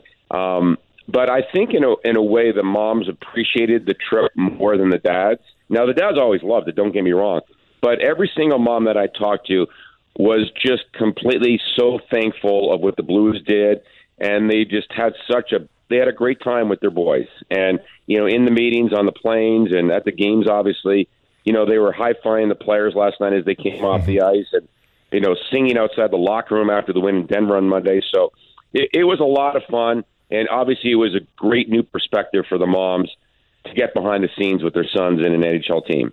Hey, John, one more thing, and we always like to look at stats to determine who the best and who the most important players are, but stats can lie at times. And I want to see if you agree with me that Jordan Binnington, who's sitting there with uh, 2.98 goals against and a 905 save percentage, you look at those numbers and you say, not very impressive. I don't think the numbers are at all reflective of how Jordan Binnington has played. What do you think? Well, I agree. And I've told people this that, you know, when the Blues were losing games and, and people said, what's wrong with the team? I said, quite honestly, the goaltending has been good. And even Thomas Greiss has been good. He let in a couple of goals maybe in Nashville that he'd like to have back. You know, Binnington had the one outing against Montreal, I believe, where he allowed six goals, and one was an empty net goal. But uh, quite honestly, during that eight game losing streak, I think the Blues allowed on average of five goals a game, and they were just not defending well at all. And Randy, how many backdoor tip-ins did the other team have? It was unbelievable. The Blues goal, yeah, it was really crazy. They've also had eight goals go in off Blues defensemen this year, directly off you know a skate or a stick and things like that. So I, I think in, in this case with Binnington, I think the the numbers are very deceptive. I think he's had, quite honestly, the best start to a season that he's had since he became a Blue back in in early 2019. All right, one last thing, because you are a guy who's seen a lot of hockey. You're a hockey historian. You've seen it from the time you were a little kid. And I asked Panger this a couple of weeks ago. I think we can make an argument, not that he, that uh, Alex Ovechkin is the best goal scorer, but the best pure goal scorer ever. With the no, the era that he's playing in, the number of games that he's played. Obviously, Gretzky was the best goal scorer, but he wasn't a guy that was a sniper. Put it in in those terms. Is could you can I make a fair argument that Alex Ovechkin is the best sniper in the history of the game? Yes. Just flat out yes. Yeah. And I say that for two reasons. You, you just watch him shoot the puck, and it's amazing. And he's still scoring goals like he was at 25 years of age. And I would say the best three that I've seen, and obviously Gretzky has a record, but as you said, he wasn't a pure goal scorer. I think the best three that I've ever seen, obviously Ovechkin would be number one, number two would be Brett Hull, and number three would be Mike Bossy, who who passed away last year. So those would be my three. And obviously Brett played in an era where goal scoring was a lot higher. And you know, I'm not sure about the you know the late 70s, early 80s, but I think goal scoring was really high as well then when Mike Bossy was in his prime. So I would put those um, three at the top of my list: Ovechkin, Brett Hull, and and Mike Bossy. Agree with you 100%. JK, always good to hear your voice. Thanks so much. We won't talk to you before next Thursday, so you and your family have a happy Thanksgiving, and uh, let's go Blues up until then. All right, you guys as well. Thanks for having me. Appreciate it. You got it, John. See you later. John Kelly, the longtime TV voice of the Blues on Bally Sports Midwest. Next up, we've got the fight here on the opening drive. You're back to the opening drive podcast on 101 ESPN. Presented by Dobbs Tire and Auto Centers. Welcome to the fight. In the red corner, Average Joe Listener. And in the blue corner, the undisputed king of morning drive. Please welcome Randy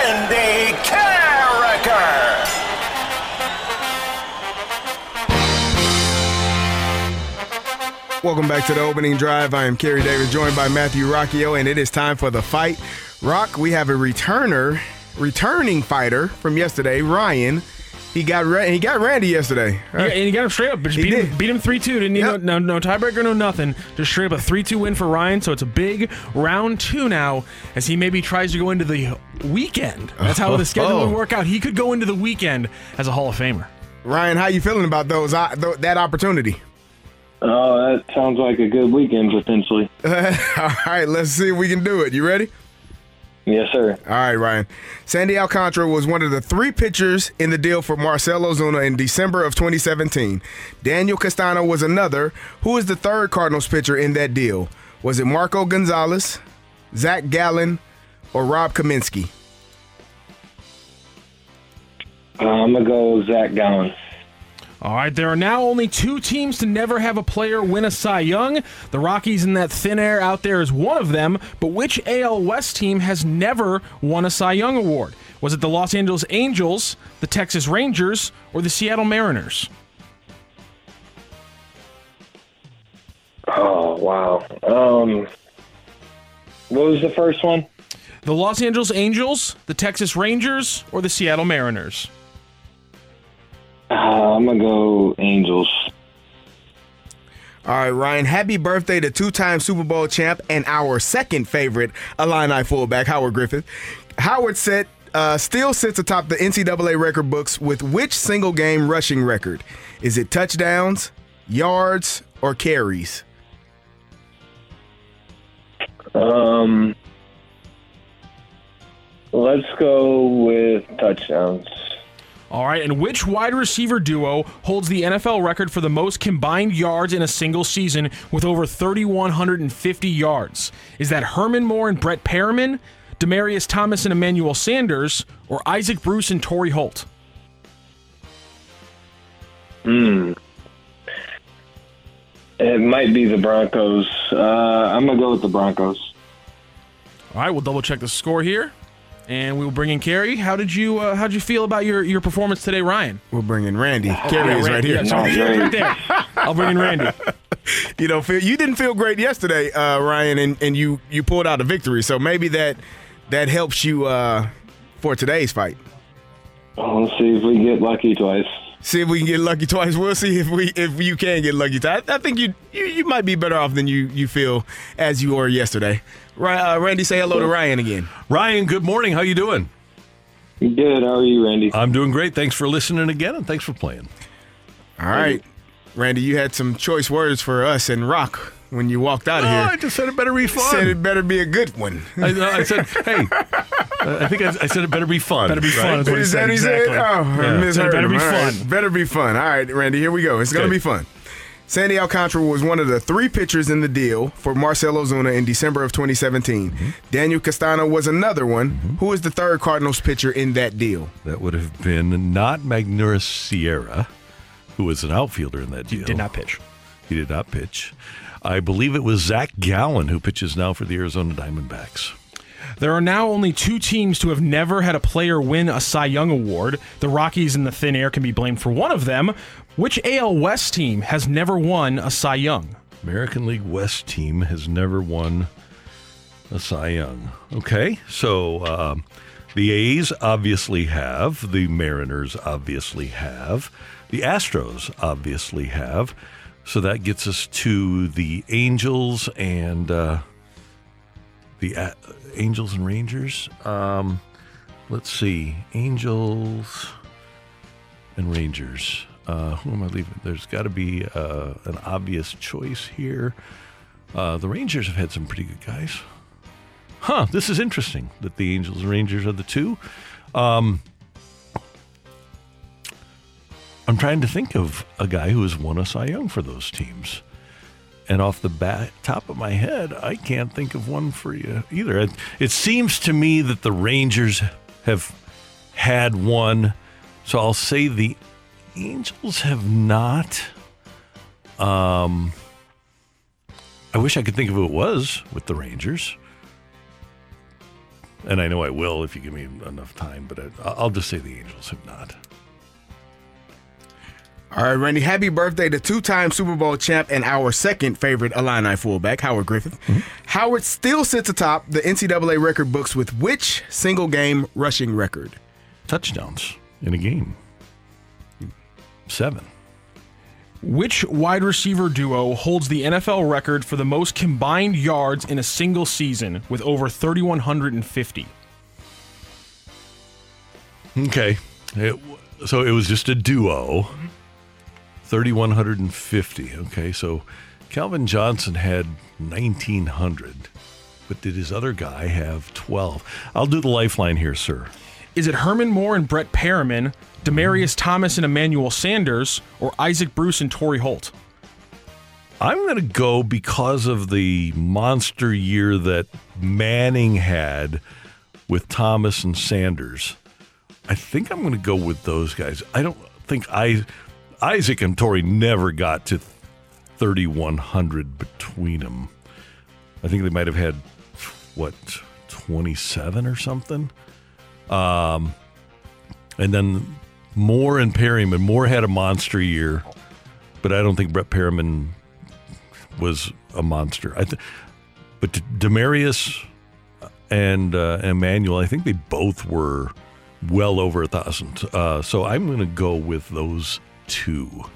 All right, we have a tie here on the fight, a tie two to two between Ryan and Randy. So let's get into it. We're going to read off our tiebreaker question. Ryan will give us our, or Randy will write down his answer first. Ryan will then give his answer verbally. Randy will then say what his answer is, and whoever is closest to the pin wins this fight. Ryan, do you understand the rules? Yes, sir. All right. AJ McCarron, the new Battlehawks quarterback, has started four games in his NFL career. What was his record? Give hmm. Randy a chance to write this one down. Four games in his career. In those four games, what is his record? Randy has his guess. Ryan, what is your guess on AJ McCarron's record? One and three. All right. So both Randy Karraker and Ryan guessed one in three. That is incorrect. He is two and two in his Hmm. career. So here's my other question for you, AJ McCarron related. Which two wi- which team did both of those wins come with? Which team did he win both of those games for? Which NFL team did he win both of his starts for? Randy Karraker is writing down his answer. And Ryan, what is your guess? I have no clue. I'm gonna go with the Cardinals. All right, we have a winner of this fight. It went to a second tiebreaker question. No close to the pin. You had to hit this one right on the nose to win, and one of you certainly did. Ring that bell. Hello? You play to win the game. You don't play to just play it. That's the great thing about sports. Get you a fall guy. Randy Karraker wins the fight. He got the the second tiebreaker question right on the nose. It was the Cincinnati Bengals. He went two and one with them in 2015, and then he lost a game with the Houston Texans a few years later. Let's go through the answers to the questions. Again, they both got two right. It was Sandy Alcantara, Daniel Castano, Zach Gallen, and then as Randy said, Magneuris Sierra was the fourth player in that Cardinals trade for Marcell Ozuna back in December 2017. The Texas Rangers are the AL West team that has never won a Cy Young. Bartolo Colon brought in a Cy Young Oh, for yeah, the uh. Los Yep. Angeles Angels of Anaheim back in 2005. Howard Griffith did, in fact, set an NCAA record. It has been tied a couple of times with eight rushing touchdowns in one game. And the wide receiver duo that holds the record for the most combined yardage with over 3,150 is Herman Moore and Brett Perriman, the 1995 Lions. They combined for 3,174 yards. Number two on that list is in fact Isaac Bruce and Torry Holt. 2000, and 2000 they combined for 3,106 yards. Torry Holt had 1,600. Isaac Bruce had 1,400. And I believe third on the list was Thomas and Emmanuel Sanders. So a 2 2 tie took us to our tiebreaker questions. Adrian McCarron, 2 and 2 in his NFL career. And he did get those two wins with the Cincinnati Bengals. Randy wins this one. Ryan, you got so close. You almost had that second round. Thank you so much for playing today. Thank you, guys. Thank you, Ryan. Good to have you with us on 101 ESPN. Illinois is fullback you, just for those out there. Fullback you. know. Yeah. no doubt about it. Howard Griffin. You, Carey Davis. Myself. I was going to skip me, but but uh, Robert Holcombe. Oh yeah, yeah. yeah. Myself, Jam, uh, Jameel Cook. All Super Bowl champions. All former Illini. How all that? fullbacks for the Illini. So if you're Fullback an U. NFL team that knows what's good for you, You go get a fullback from Illinois. It's a smart that move. simple. Hey, last night was the unveiling of City Park, and St. Louis City SC 2 had an opportunity to play there. Matt Sebek from City SC is with us, and he'll join us next on 101 ESPN. You're back to the opening drive podcast on 101 ESPN. Presented by Dobbs Tire and Auto Centers.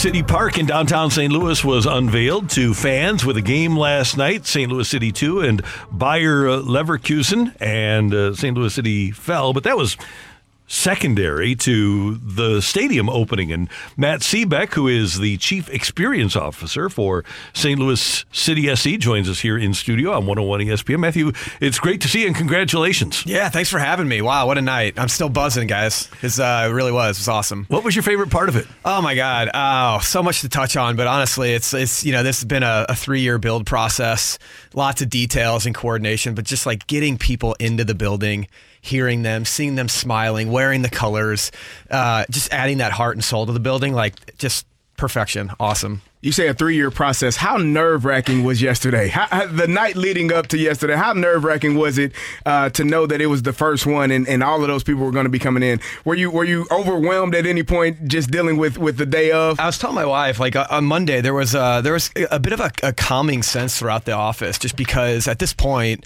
there's not a lot we can change. Mhm. Uh, you know, we'll talk about the kit. The kit is what it was. Right. Uh, we can't move a lot of big things at the stadium at this point, so um, it was pretty calm up until game day. But obviously, when people start coming in, and you know, we're dialing in little things here and there with either ticket readers or point of sale, like you know, we, we've got to do what we got to do. So uh, it was definitely, you know, it was a stadium open, so a lot of, a lot of lessons learned and corrections to make, but we've got time to do that now. Did you get all 52 of the uh, food outlets open? We did.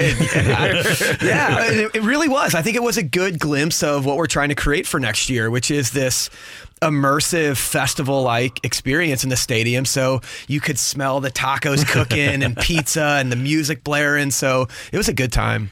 What was the energy like in there? I mean, when you when you were able to, I'm sure you had an opportunity to talk to fans and Yeah. talk to people. What was the energy and what was the overall feel from, People from just everyone so there? happy, so happy, so thankful.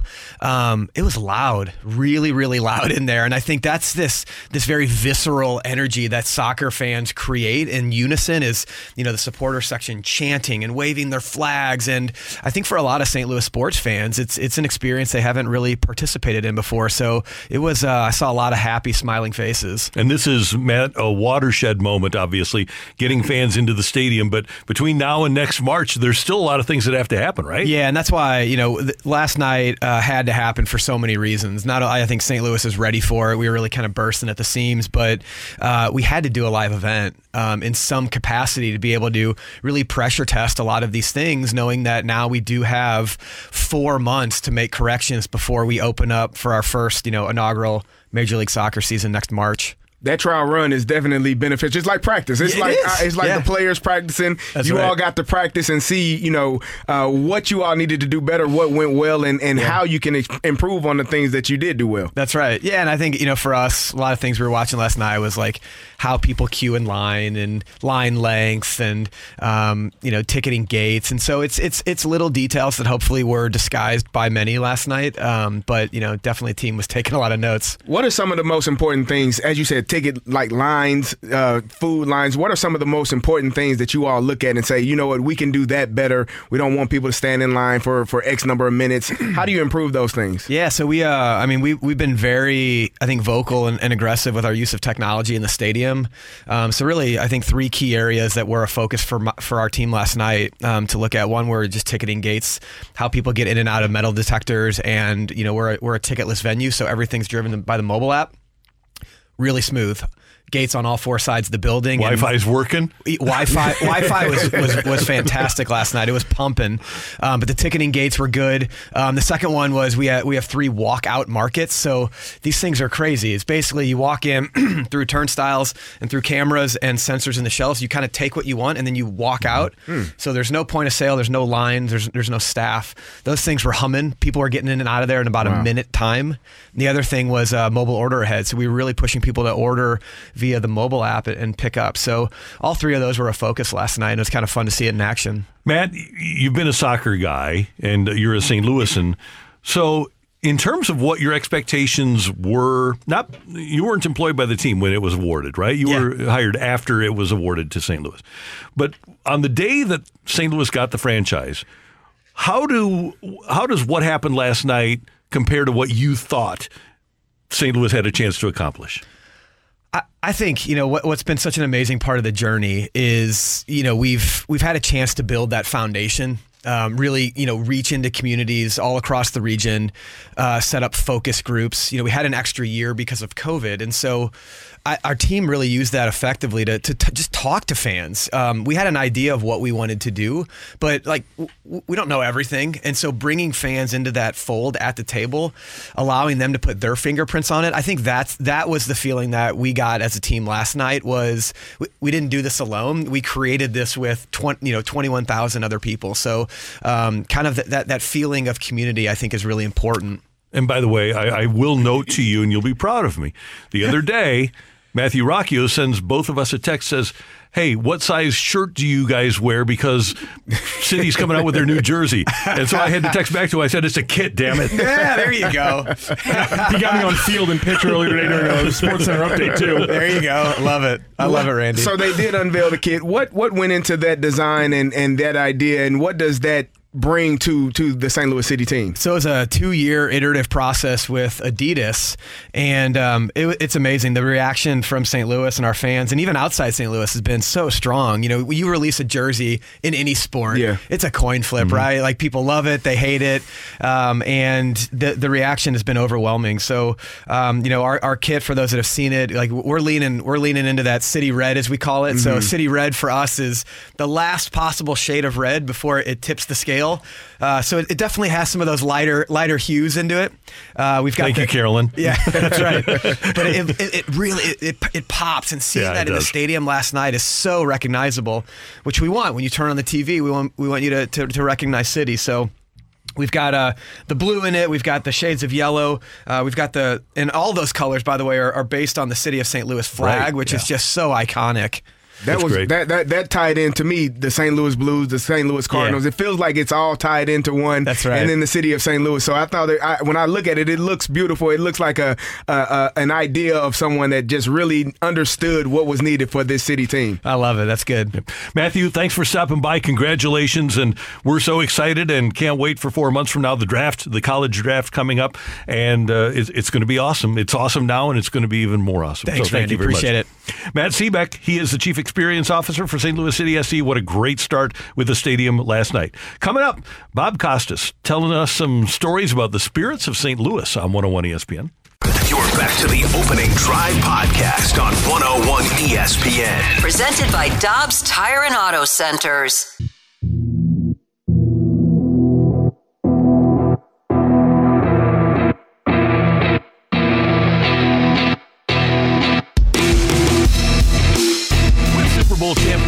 I'm Randy Karraker, and recently I was telling Carey and Matthew about the most recent and uh, pro basketball team we had in St. Louis. It was the Spirits of St. Louis, and they only lasted for a couple of years, but even though they only lasted for two years, they're iconic and legendary, and people have such incredible memories of them. And one of the reasons that they're iconic and legendary is because Bob Costas started his professional career as the voice of the Spirits of St. Louis on KMOX. And so I texted Bob the other night, hey, and I said, hey, I'd love to have you come on and, and talk spirits and tell some spirits stories. And Bob is with us now on 101 ESPN. Good morning, Robert. How you doing?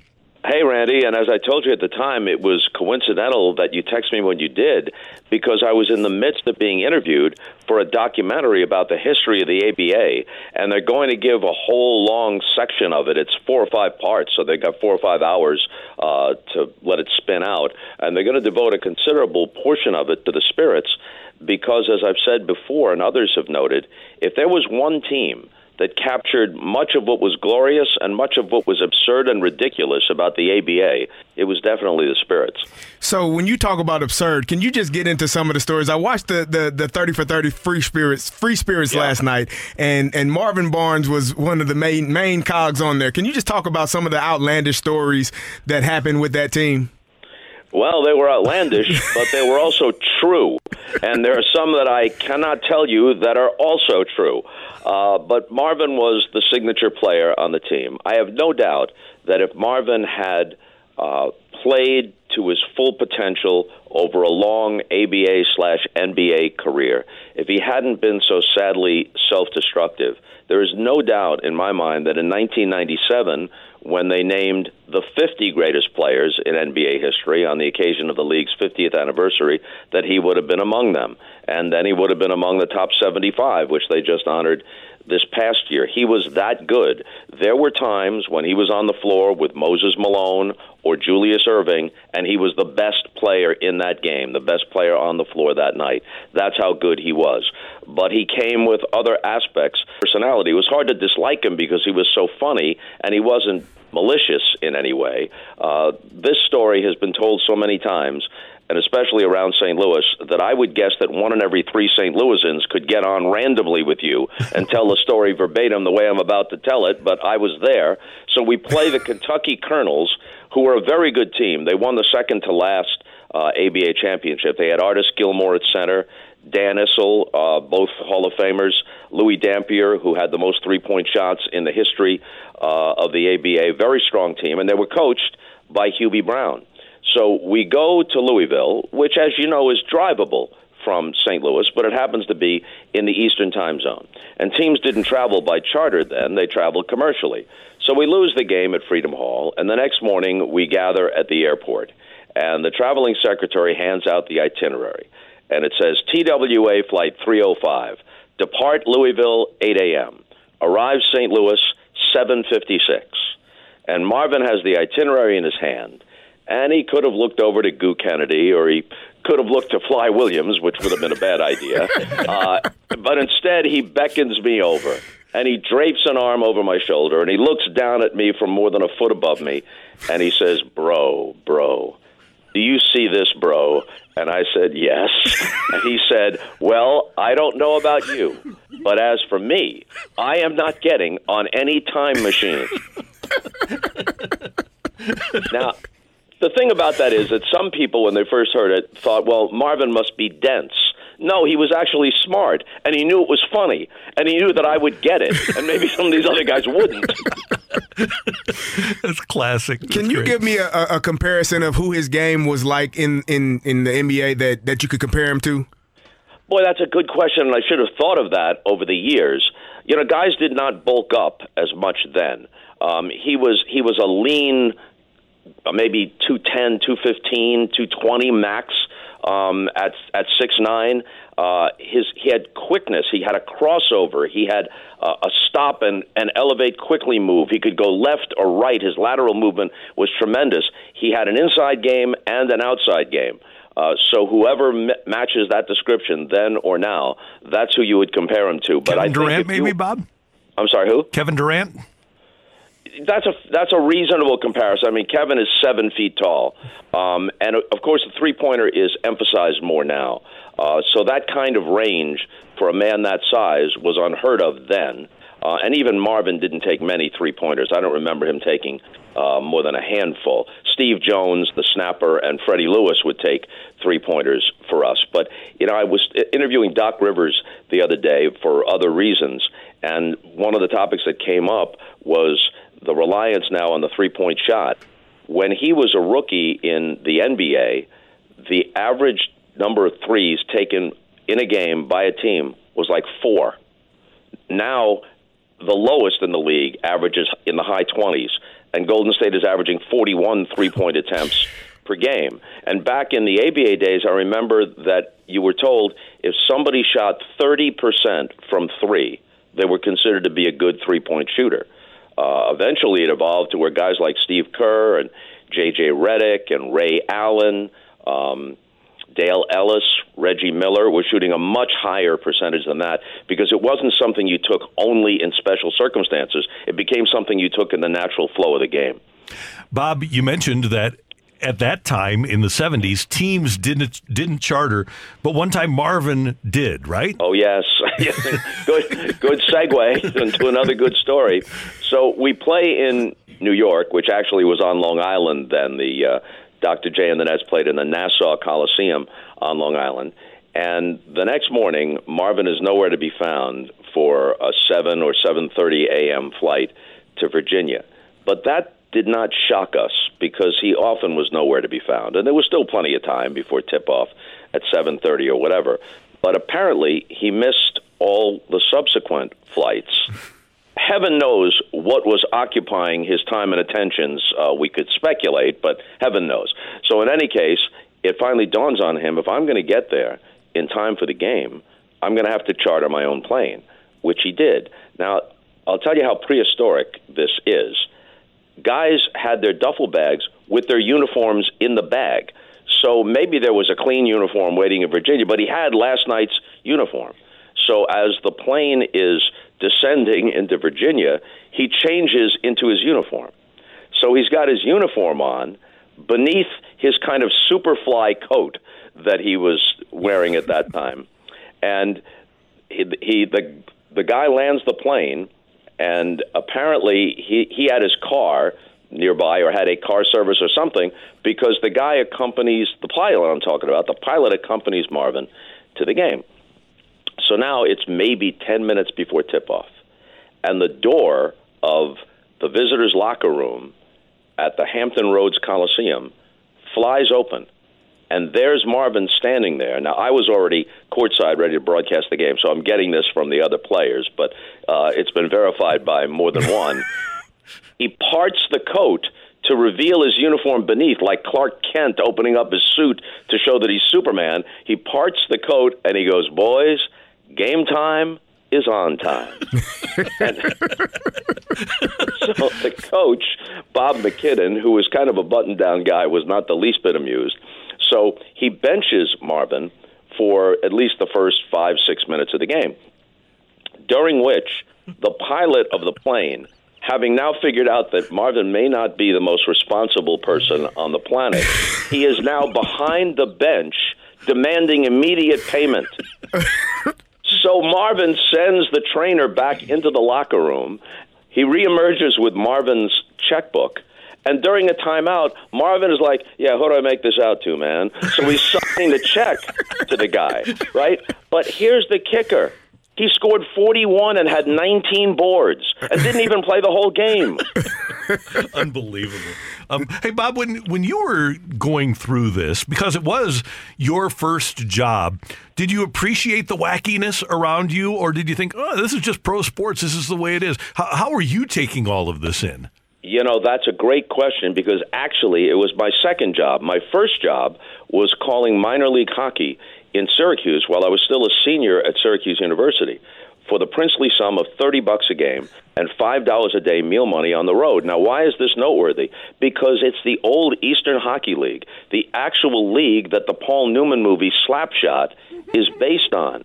And I knew a lot of guys who were extras in the movie. And in fact, the Johnstown Jets had a winger named Ned Dowd and his sister, Nancy Dowd, wrote the screenplay based on what she had observed about life in the low minor leagues. And if you've ever seen that movie, and I'm guessing you have, there's uh, there's a, a guy in the movie called Goldie something or other.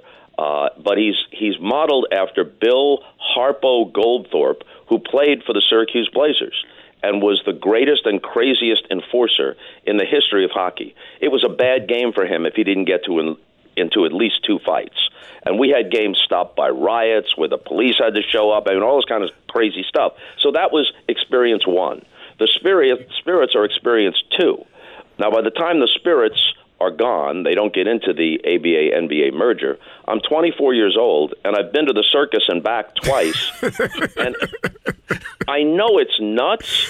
I know it's nuts. Oh, now I just remembered the name of the guy in, in Slapshot. It's Ogie Oglethorpe, mm-hmm. but it's he's actually based on Bill Harpo Goldthorpe. Anyway, so by the time I'm 24 years old, I do have a sense that these two experiences were crazy, but I have nothing else to compare it to.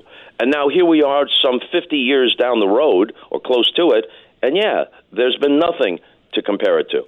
Hey Bob, can you talk about the uh, the ownership of Ozzie and Daniel Silna when they were yes. uh, trying to get into the merger in the NBA and, and how they all, how that all unfolded and, and how they ended up making out pretty well for themselves despite not being being uh owners of an NBA team?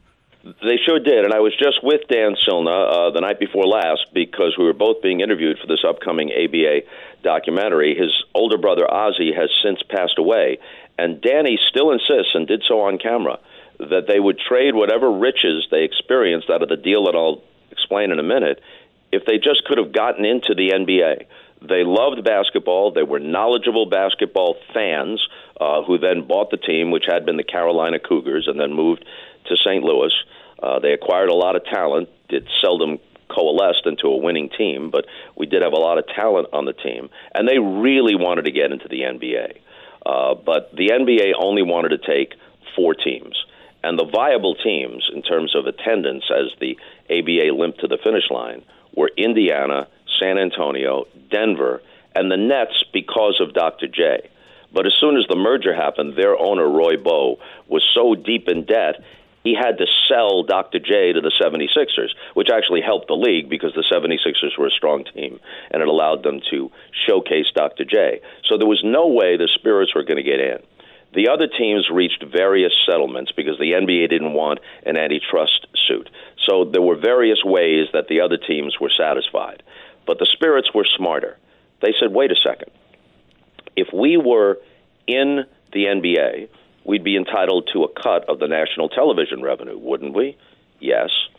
Well, there were seven ABA teams at the end. The last season began with 10, and three of them folded before the season was over. So when it ended, there were only seven, and three didn't get in. The Spirits were one of them. So they said, wait a second. What if we got one seventh of the national television revenue that would come to these other four teams. Would that be fair? And the NBA guy said, Yeah, we guess so, because at that point, each team was getting, I don't know, maybe a million dollars a year, if that, out of national television revenue. But then the Spirit's attorney asked for another clause, and they accepted that too. And that clause was in perpetuity. after, after which, the NBA on CBS with Bird and Magic in the 80s, then the NBA on NBC with Michael Jordan and the constellation of stars all around the league. The Dream Team in 92 in Barcelona. Wait a minute, David Stern's taken the game global. It's all over the world. Who knows if someday there might be NBA games televised on Pluto in perpetuity, okay? So these guys bought the team for maybe $3 million. Danny Silverman was saying the other night it might have been only a million. I don't know. I've heard three million dollars. Let's say it's three. By the time the NBA finally waved a white flag of surrender and said, "Look, how do we end this thing?" and they bought them out, they had collected about a billion dollars. Wow. no overhead, no player salaries, no no travel costs, no office costs. Just walk to the mailbox and pick up the check. Not too bad. Bob Costas with us on 101 ESPN, reminiscing about the Spirits of St. Louis. By the way, there, Bob, there's another ABA, and there's a team here in St. Louis called the St. Louis Spirits. I guess Spirits of St. Louis is protected, it's registered, but there is a St. Louis Spirits team playing in a new NBA, a minor league here in St. Louis. So is it a minor league of the NBA, like part No. of the G League or No, something it- like it's that? not like the G League. It's not connected to the NBA at all. But it- it's like a 40 team league in, in markets throughout uh, the country, Wow. and uh, they pl- they play at Harris Stowe, and apparently the team does pretty well. so St. Louis has an ABA team, and it's going to have another XFL team. That's correct. Yeah, St. Louis, is down for the craziness. we, we love it. Hey, I want you to tell the story because you've told it publicly before. You were a young broadcaster who took flights for granted, and you missed a flight, right? Was that to another Oh, Kentucky game? Yeah, yes, I did. No, it was Memphis. Okay. and it was a Friday afternoon. And I remember that game time in Memphis was eight o'clock, later than games usually start now. Uh, but here was my situation: I didn't have any money. Uh, KMOX was paying me eleven thousand dollars a year to call the Spirits games and to do whatever Bob Hyland wanted me to do beyond that in the off season. And if I had eleven thousand dollars, I would have paid them to be able to do the games. That's all I cared about. I was thrilled, but I didn't have anything in reserve. I didn't have any credit cards or anything. So now it's Friday. So now it's payday. So I go down to KMOX because we're going to Memphis, then we're going to San Antonio, and I think Utah before we come back. And I don't even have the concept of an expense account or anything in my head. I need some cash. So I I go upstairs at KMOX to the sixth floor. I get the check, which after taxes was $157 and some some change beyond that, $157. And then I walk across the street to Boatmen's Bank, which was on the corner, and I cash the check. So now I'm I'm really feeling flush. I got 157 bucks in my pocket, and I'm going to drive the Ford Pinto that I purchased at Dave Sinclair Ford, one of the great vehicles in the history of uh, of American motor in, motor industry. And I'm driving to Lambert, and a thunderstorm hits, and everything's backed up. And I tend to cut things close, Randy, as you may remember. you know, security wasn't what it became at airports, and you could kind of show up and get on the plane if you had a ticket. Uh, but I didn't make it. Okay, so now the next flight isn't until five o'clock, and like an idiot, instead of just staying at Lambert, I circle back to KMOX, and I'm sitting in the sports office, and Jack Buck walks in and goes, "Isn't there a game tonight, kid?" And I said, "Well, yeah, yeah, but I'll I'll, get there. I got a five o'clock flight. I'll be there in plenty of time. It's just a forty-five minute flight."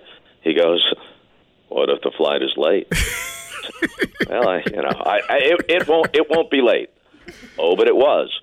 So I I drive back to Lambert, and another thunderstorm hits, and the plane is in fact delayed. So now I'm on the plane, right? It's descending into Memphis, and I'm looking at my watch. And it's like 7:30. It's 7:40. We get on the ground, and I bolt for a cab, and I'm I'm sweating and I'm thinking, my gosh, I'll be back in Syracuse tomorrow. I've screwed up the greatest opportunity anybody could ever have. And so I get to the arena and the game is underway. And I rush to the to the courtside seat where I'd call the game. And Harry Weltman, who was the president of the team, is sitting there and he's fuming. If it was a cartoon, there'd be steam coming out of his ears. And back at KMOX, the late great Bill Wilkerson has been on the air claiming that we have technical difficulties. there are technical difficulties in Memphis, and as soon as we straighten them out, uh, we'll have the Spirits versus the Memphis Sounds. And when he told me about it later, he said there are technical difficulties. I said, "Well, that wasn't really true." He goes, "Yes, it was because technically you're an idiot." So. so now I call the game, right? And and there's a certain feeling first of dread and terror, but then of defiance. This is going to be the greatest broadcast ever, and they'll realize it's a terrible mistake. Even though I screwed up and I was late for the game, they they never should have fired me. Even though I know they will. Okay, so now the game is over, and we go back to the hotel, and there's a group of players gathered uh, in the lobby uh, for a post game snack or something, and they beckon me over, and I sit down and I tell them my tale of woe, and Gus Gerard says, "Well, what'll they do? Fine you?" I go, this isn't like no, they don't fine a broadcaster. They they might suspend him, they might fire him. They don't. This is not, not, not like being fined for being late to practice. And then Marvin Barnes naturally says, "Bro, don't worry. I'm going to say it just like he said it. If they fire your sorry little ass, I've been looking for a little white dude to drive my Rolls Royce." so you so you have a fallback position because I'll get you a little suit with one of those hats. so, so now the team the team flies on to San Antonio, but Bob Hyland has sent word that I must immediately fly back to St. Louis on the first flight in the morning and meet him at his office. And it was a Saturday morning, but even on Saturdays, as you may remember, Randy, Mr. Hyland showed up in the wee hours of the morning. On Saturdays, he uh, took it easy. He left at noon. And he wore a Uh, as sweater. opposed- yeah. As, as opposed to the suit, right? Right, that's right. Saturday was a, a casual day for him. So I have to sheepishly walk into his office. And he liked me. He saw something in me despite my immaturity and dopiness. And he actually said this He said, You know, I should fire you. And there are people here who want me to fire you. But I won't because you're a nice young man and I think you have potential. but again, I'm quoting verbatim. I don't know why he put it this way. He said, But if you ever do anything like this again, I will cut your ears off. what, he wants to turn me into Vincent Van Gogh? this is quite a threat. so now, so now I have to get on the plane to San Antonio. So I get on the plane to San Antonio. We play the Spurs. As I recollect, we lost. Okay. So now Maurice Lucas says, let's go to dinner. So Luke and a couple of other guys and me, we go to dinner. All right. And we're at this place, and this is the fall of 1974. Okay. And we look at the, at the, it was a seafood place, and we look at the menu, and there's actually an item on the menu Zairean oysters. Now, Muhammad Ali had just defeated George Foreman in Zaire like a month before that. So I say, even though I don't like oysters, in honor of Muhammad Ali, I'm ordering the Zairean oysters. And everybody thinks that's a great idea because I'm the one who has to eat them. Okay. so, so I have the Zairean oysters. The next day, on the flight to Salt Lake City, I have the worst case of food poisoning in oh. history. Okay, the one and only time I've ever reached for the barf bag on a on a plane. And the players again think my plight is hysterical. First, I missed the flight to Memphis. I almost get fired. Now I got food poisoning. Plus, Lu- plus Lucas, as a gag, pretended to have gone to the men's room and left and stuck me with the check. Oh no! he had a six-figure contract. I was making eleven grand. he, he paid me back subsequently. It was a practical joke, but yeah, the, the, that 157 went away in a hurry. Yeah, I was I, I was penniless by the time I got to Salt Lake City. Hey, Bob, uh, because of the names that you've mentioned, if somehow the Silnas would have succeeded in getting that franchise into the NBA, how good do you think the Spirits could have been in the NBA in the following years? And I'm presuming that the Barnes probably would not have been a viable part of the team, but they had a lot of pretty good players in that last year. Oh, they did. Uh, Freddie Lewis was one of the great guards in the history of the ABA.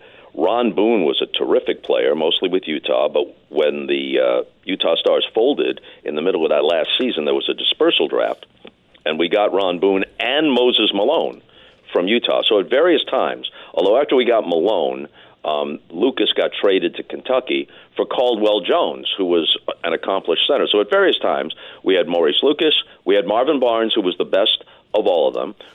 He, we had Moses Malone, we had Freddie Lewis, we had Don Chaney, who had been an important part of Celtics championship teams in the backcourt with JoJo White in the 70s, a defensive ace. We had him, and I'm probably forgetting some other players of consequence. The only thing was that they seldom were able to really come together as a team. They did at the end of the first season. Dr. J and the Nets had played the Spirits 11 times in that inaugural season for St. Louis and beat them all 11. And the luck of the draw was that the Spirits, who were the last playoff qualifier, drew the Nets in the first round of the playoffs, lost a close first game in New York, and then won the next four in a row. Marvin was great. Freddie Lewis was great. They just outplayed them, won the next four in a row. During that period of time, they not only were talented, they were playing smart team basketball, and that was the only time when decent crowds showed up at the arena. We'd get 10, 11,000 for the couple of games there against the Nets, and then the next round against Kentucky, we were holding our own. I say we, I was calling the game. I was nowhere near playing in the game. But the Spirits were holding their own until Freddie Lewis twisted his ankle in game four. They were on their way to tying the series 2 2, but they wound up losing the series to Kentucky, which went on to beat Indiana for the championship. So that's how good they were for about a month that one season, but they were never able to replicate that. There was it was a you know it's often a case, the case in basketball, a, a great collection of talent, but it doesn't cohere as a team.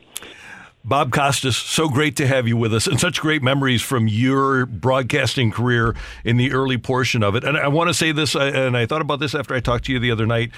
As a young broadcaster, I produced for Bob Costas Sports Open Line at KMOX. And on a regular basis, Bob would validate me by, and I knew you knew the answer, but if I would put up on that board like Mike Pagliarulo started for the Yankees at third base, you'd say Randy Karraker had that fact. And when you said it to the listenership, people thought, oh, Randy Karraker must know what he's talking about. And you were always so good to me as a young broadcaster and so many other young broadcasters. And on behalf of all of us that have benefited from your largesse, we really do appreciate it and you. Thank you, Randy. That's very nice of you to say. I appreciate it. Have a great day. Thanks so much for being so generous with your time, and we'll talk soon. And by the way, you and the family have a happy Thanksgiving.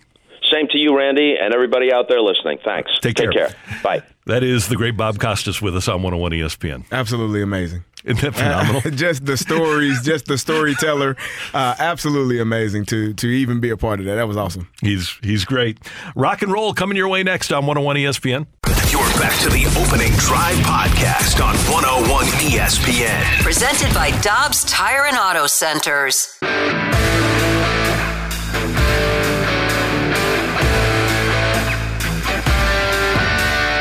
Let's rock. Let's rock today. All right, Rock, what do you got for us? Listen, I'll, I'll be 100% honest. When I when I think about this segment, I usually think, in what way can I shoehorn basketball or soccer talk that we wouldn't usually have into a segment on the air? And that's what I take this time for. But instead, I'm going to I'm going to pivot. Actually, we're not going to talk about basketball. I'm sorry, Carey, because there's actually a Cardinals hot stove topic that got me really diving into baseball reference yesterday, and I need your guys' thoughts on this as well. The uh, Blue Jays moved Teoscar Hernandez to the Seattle Mariners yesterday. By the way, little side note here as I'm talking about this, Jon Morosi right now is reporting that the Mariners are in conversations with the Milwaukee Brewers about Kolten Wong. Just, Interesting. just a little side thing that hmm. Morosi is reporting. But anyway, that opened up a spot in the Blue Jays outfield with that trade. Mm-hmm. Alejandro Kirk is a very good catcher for the Toronto Blue Jays, and a lot of people are now thinking that could be a trade prospect for the Cardinals. So now with the open spot in the outfield, people are saying who would be the most who would make the most sense. And immediately everyone jumped to saying Lars Nootbaar to the Blue Jays in a trade like that seems to be the perfect fit. This led me to my big question. You have two former young stars who are supposed to develop into all stars for you, including a guy who already is an all star and an MVP candidate last year or two years ago in Tyler O'Neill. But they are underperforming right now. You have Lars Nootbaar, who had obviously in just his second year in the majors his best season, had a OPS plus well over 100, and is not arbit- and is not free agency eligible until 2028. Do you agree with the idea of trading the hot prospect in Lars because of his overall value being lower? Or do you think the Cardinals should finally cut bait with maybe one of O'Neill and Carlson instead? What did DeMarco say? You got to do what to the hot, hot guy? You gotta, I'm willing to ride the hot uh, guy. That's what he said. All right. okay, let, us start with this. The reason that Teoscar Hernandez was traded is because the Blue Jays want a left-handed hitting outfielder. So that would kind of preclude Tyler O'Neill from being the guy. If they wanted, and I know Teoscar Hernandez is a free agent after this year. There's two years of control left for Tyler O'Neill, but I would be somewhat surprised if the Blue Jays would part with Teoscar Hernandez and then add Tyler O'Neill. I, and, and here's the thing: I don't want to say I'm not necessarily saying a different outfielder in a trade to the Blue mm-hmm. Jays. I'm saying overall moving an outfielder okay. for potentially the catcher position. And this just being one situation that has popped up, like you said, a lefty and Nootbaar, a little bit more enticing for the Blue Jays with what they want right now. I'm talking just overall, just the idea of having Nootbaar as the trade piece because the other two guys you still have that thought process of what they were supposed to be a year ago or two years ago. I don't know what the rest of baseball thinks about Nootbaar, who, by the way, has been an above average hitter in each of his first two years. Uh, a guy who hit 14 homers, drove in 40, had a 788 OPS. He was a nice player for the Cardinals in 108 games. I don't know if he's a guy that if you add 30 more games and he plays 138, 140, I don't know that he would be tremendously productive. He he didn't profile as that for the Cardinals when they brought him up. He might wind up being that guy. I guess if if I could get an all-star catcher and include Nootbaar in the trade, and Alejandro Kirk was an all-star catcher last year, yeah, I think I would do that. See, I don't think you're to get um, an all-star catcher solely for Newt. I think if teams are looking at our our roster, I think Brendan Donovan is going to be high on their list mm-hmm. of who they would want because you, you don't you don't really know what Newt is just yet. I mean, you you have a feeling of what he can be. We saw some some glimpses down the stretch of what he should be. We know what Tyler O'Neill is, is if he's healthy, but those two commodities are not something that you can st- put a stamp of approval on and say yes, they'll come in and be an everyday player and do X, Y, and Z right away. I think if you're an opposing team and you're looking at this Cardinals roster, I think you start with Brendan Donovan as that's the guy you want um, because he does so many things. He's a utility player. He can start at, at shortstop or second base, and you know what you have in, in a Gold Glove player, a, a guy that is third in the uh, uh, Rookie of the Year voting. That's who you will be going after. If I'm an opposing team, that's where I start every conversation with. And there's the key Rookie of the Year because he's got five years of control left. Now, Tyler O'Neill is spending the offseason here in St. Louis doing yoga. So he's going to be all stretched out. He's never going to pull there another muscle again. So it's kind of scary to move on from a guy that did hit 34 home runs when he was healthy a year ago, right? Right. But he's been injured most of his career. So it's a gamble to keep him. You have two years left of control with him. Uh, you mentioned Donovan. I think teams are also going to be really interested in Nolan Gorman because he can play third. He's going to be a 30 home run guy. Mm-hmm. He was a top 100 prospect. I believe that's another guy that other teams will have a pretty substantial interest in. If I were another team, based upon the the power potential of Gorman, I think I'd re- I'd rather pursue Gorman than Nootbaar too. And Gorman, yeah. by the way, can play third for you. Would you Would you see him more as a third baseman or or as a at a middle in, second baseman? Middle I don't think he's a middle infield guy. I think Be- Gorman is a third baseman. Okay.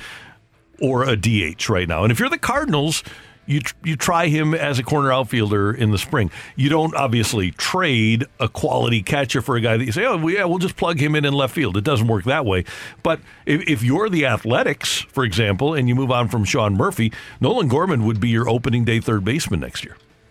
And one of the reasons why this has been getting to me is exactly the text lines backing me up here. Just different text. No, don't trade Nootbaar. Please don't trade Nootbaar. Trade Carlson. If we trade Newt, we riot. Uh, Newt has an it factor that Carlson doesn't. Uh, cut bait with O'Neill It's interesting the way that the fans have it because because I'm just trying to look at it from a completely just value prospect and how much have O'Neill and Carlson lost value, and how much are you going then just saying you know, we're losing this stock essentially by trading them now, as opposed to a guy like Newt, who you didn't expect to be as good and now has value around the entire league. My other big question here with the catcher spot, and this is more general thing. And by the way, Nootbaar is older than Carlson, and I believe if you look he's at the, he's a, yeah, he's a year and a half younger than O'Neill, I think. Um, i- if you look at the production of Dylan Carlson at his age, the only two major leaguers, major league outfielders at that rough age that have produced more than him,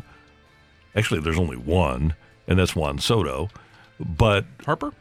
No, Harper's way older than Dylan Carlson. Harper's like 26, 27. I mean, I mean, relative to when he was. Oh no, I'm just talking about Okay, right now. okay, okay, okay. right now. Uh, and obviously, Julio Rodriguez, you anticipate is going to be a guy that by his 23rd, 24th birthday is going to produce more. But if you're looking for another outfielder of a similar age to Dylan Carlson with better production, you you've got a list of one. Yeah. Well, it sounds like it sounds like you want to trade Tyler O'Neill then, Randy. So, I, I I need to find out what Jordan Walker is too. Well, here Yeah, and, here- and that's and that's why the outfield here is the Yeah. the, the topic of is my discussion. guy. Gorman would be i- i- if I were the Cardinals and I were going to make a pitch for Sean Murphy. I would I would start with Gorman and Liberatore.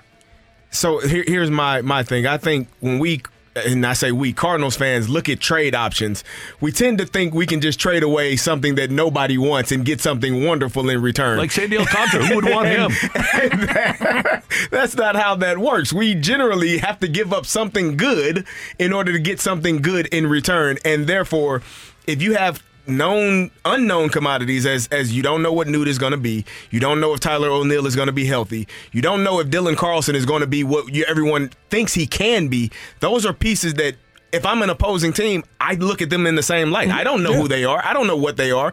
I know what this person is, and, and that person is Brendan Donovan. I know what he is. I don't know what Nolan Gorman is or what he can be. I don't know if he can play second base or if he has to play a, a, a corner uh, infield position. I don't know. So when you are an opposing team, you're looking at guys and saying, I know what he can be. I know what he is. He's shown it. And that's the person that I want. That's the person that I want and am willing to give something up that, that I feel is great in return for. And you have to trust your evaluation process, right? That's how the Marlins wound up with Alcantara, how the Rays wound up with uh, Randy Arozarena, and also, by the way, on the other end of the spectrum, how Colorado wound up with the five guys they got for Ar- Arenado, and the Diamondbacks wound up with the three guys they got for Paul Goldschmidt. Yeah. I have one more thing here because we got a text that says, I'm struggling to understand how a trade for a catcher benefits the Cardinals when there's a very good one in free agency. You're not wrong here. And overall, the reason why the catcher thing is so big to me because in baseball, I believe in positional edges. If you can get a shortstop who can hit, if you can get a catcher who's both good defensively and can hit, it gives you an edge in a different way. I'm not saying outfielders are a dime a dozen. I'm saying there's just more available who can slot into your lineup consistently than there are all around catchers. You get a catcher who can both handle the defensive expectations that this team has and be something better than a seven or eight eight eight hitter in your lineup. That changes the just the what you're able to do with your lineup construction. That's why a trade for an outfielder for a better catcher has become such a big thing for me because it gives you an edge positionally that a lot of other teams in the MLB don't have necessarily. And I don't believe this would happen. I've said this, I'm on record as saying this, but the Cardinal payroll situation is a puzzle. If you go get Sean Murphy, who's projected to make $3.5 million for 2023, and you don't spend $20 million on Contreras, that gives you $16 million to spend elsewhere. And if you're willing to move money around, maybe that gets you into the Trea Turner sweepstakes. If that market comes back to you a little bit, you, you might be able to pull something like that off. If you spend $20 million for four years, 80 million total on Contreras, that takes you out of a lot of other things that you could potentially do this offseason. Thank I got- you. That's what I got for you, Randy. Thank, That's- you, for, thank, you for, thank you for indulging me and letting me dive into my outfield uh, catcher conspiracy theory. Yeah. I thought we were going to talk about Ben Simmons and his woes for the Brooklyn Nets. It's, ma- it's, it's making me. It's making me legitimately sad. I didn't want to talk about. it. Like legitimately, it's it's depressing. We will. Next with what's on tap on 101 ESPN. You're back to the opening drive podcast on 101 ESPN. Presented by Dobbs Tire and Auto Centers.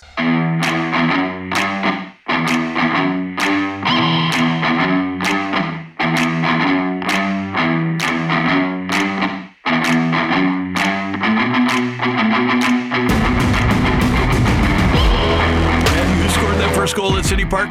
Cullum Hudson Adoy. That's adorable. See what you did there. That was well done, Randy. That was well done. Very well. CD, you wanted to talk about Ben Simmons. Well, uh, there was a report that came out the other day that the Nets uh, management has grown, I guess, frustrated with Ben's inability to just play basketball. I mean, I, he he doesn't shoot, he doesn't score, he doesn't seem to be doing anything well for them, and and they are frustrated with just his ability to to do anything on the court that is productive. And it, it is interesting to me because when they traded for him, he had not done anything well for the 76ers on the basketball court, had shut it down for pretty much the entire season, said he was not unable to play. When playoff time came around, mysteriously he had a back injury. There was reports that there was on a group thread. They were asking if he was to play and he deleted himself from the group thread.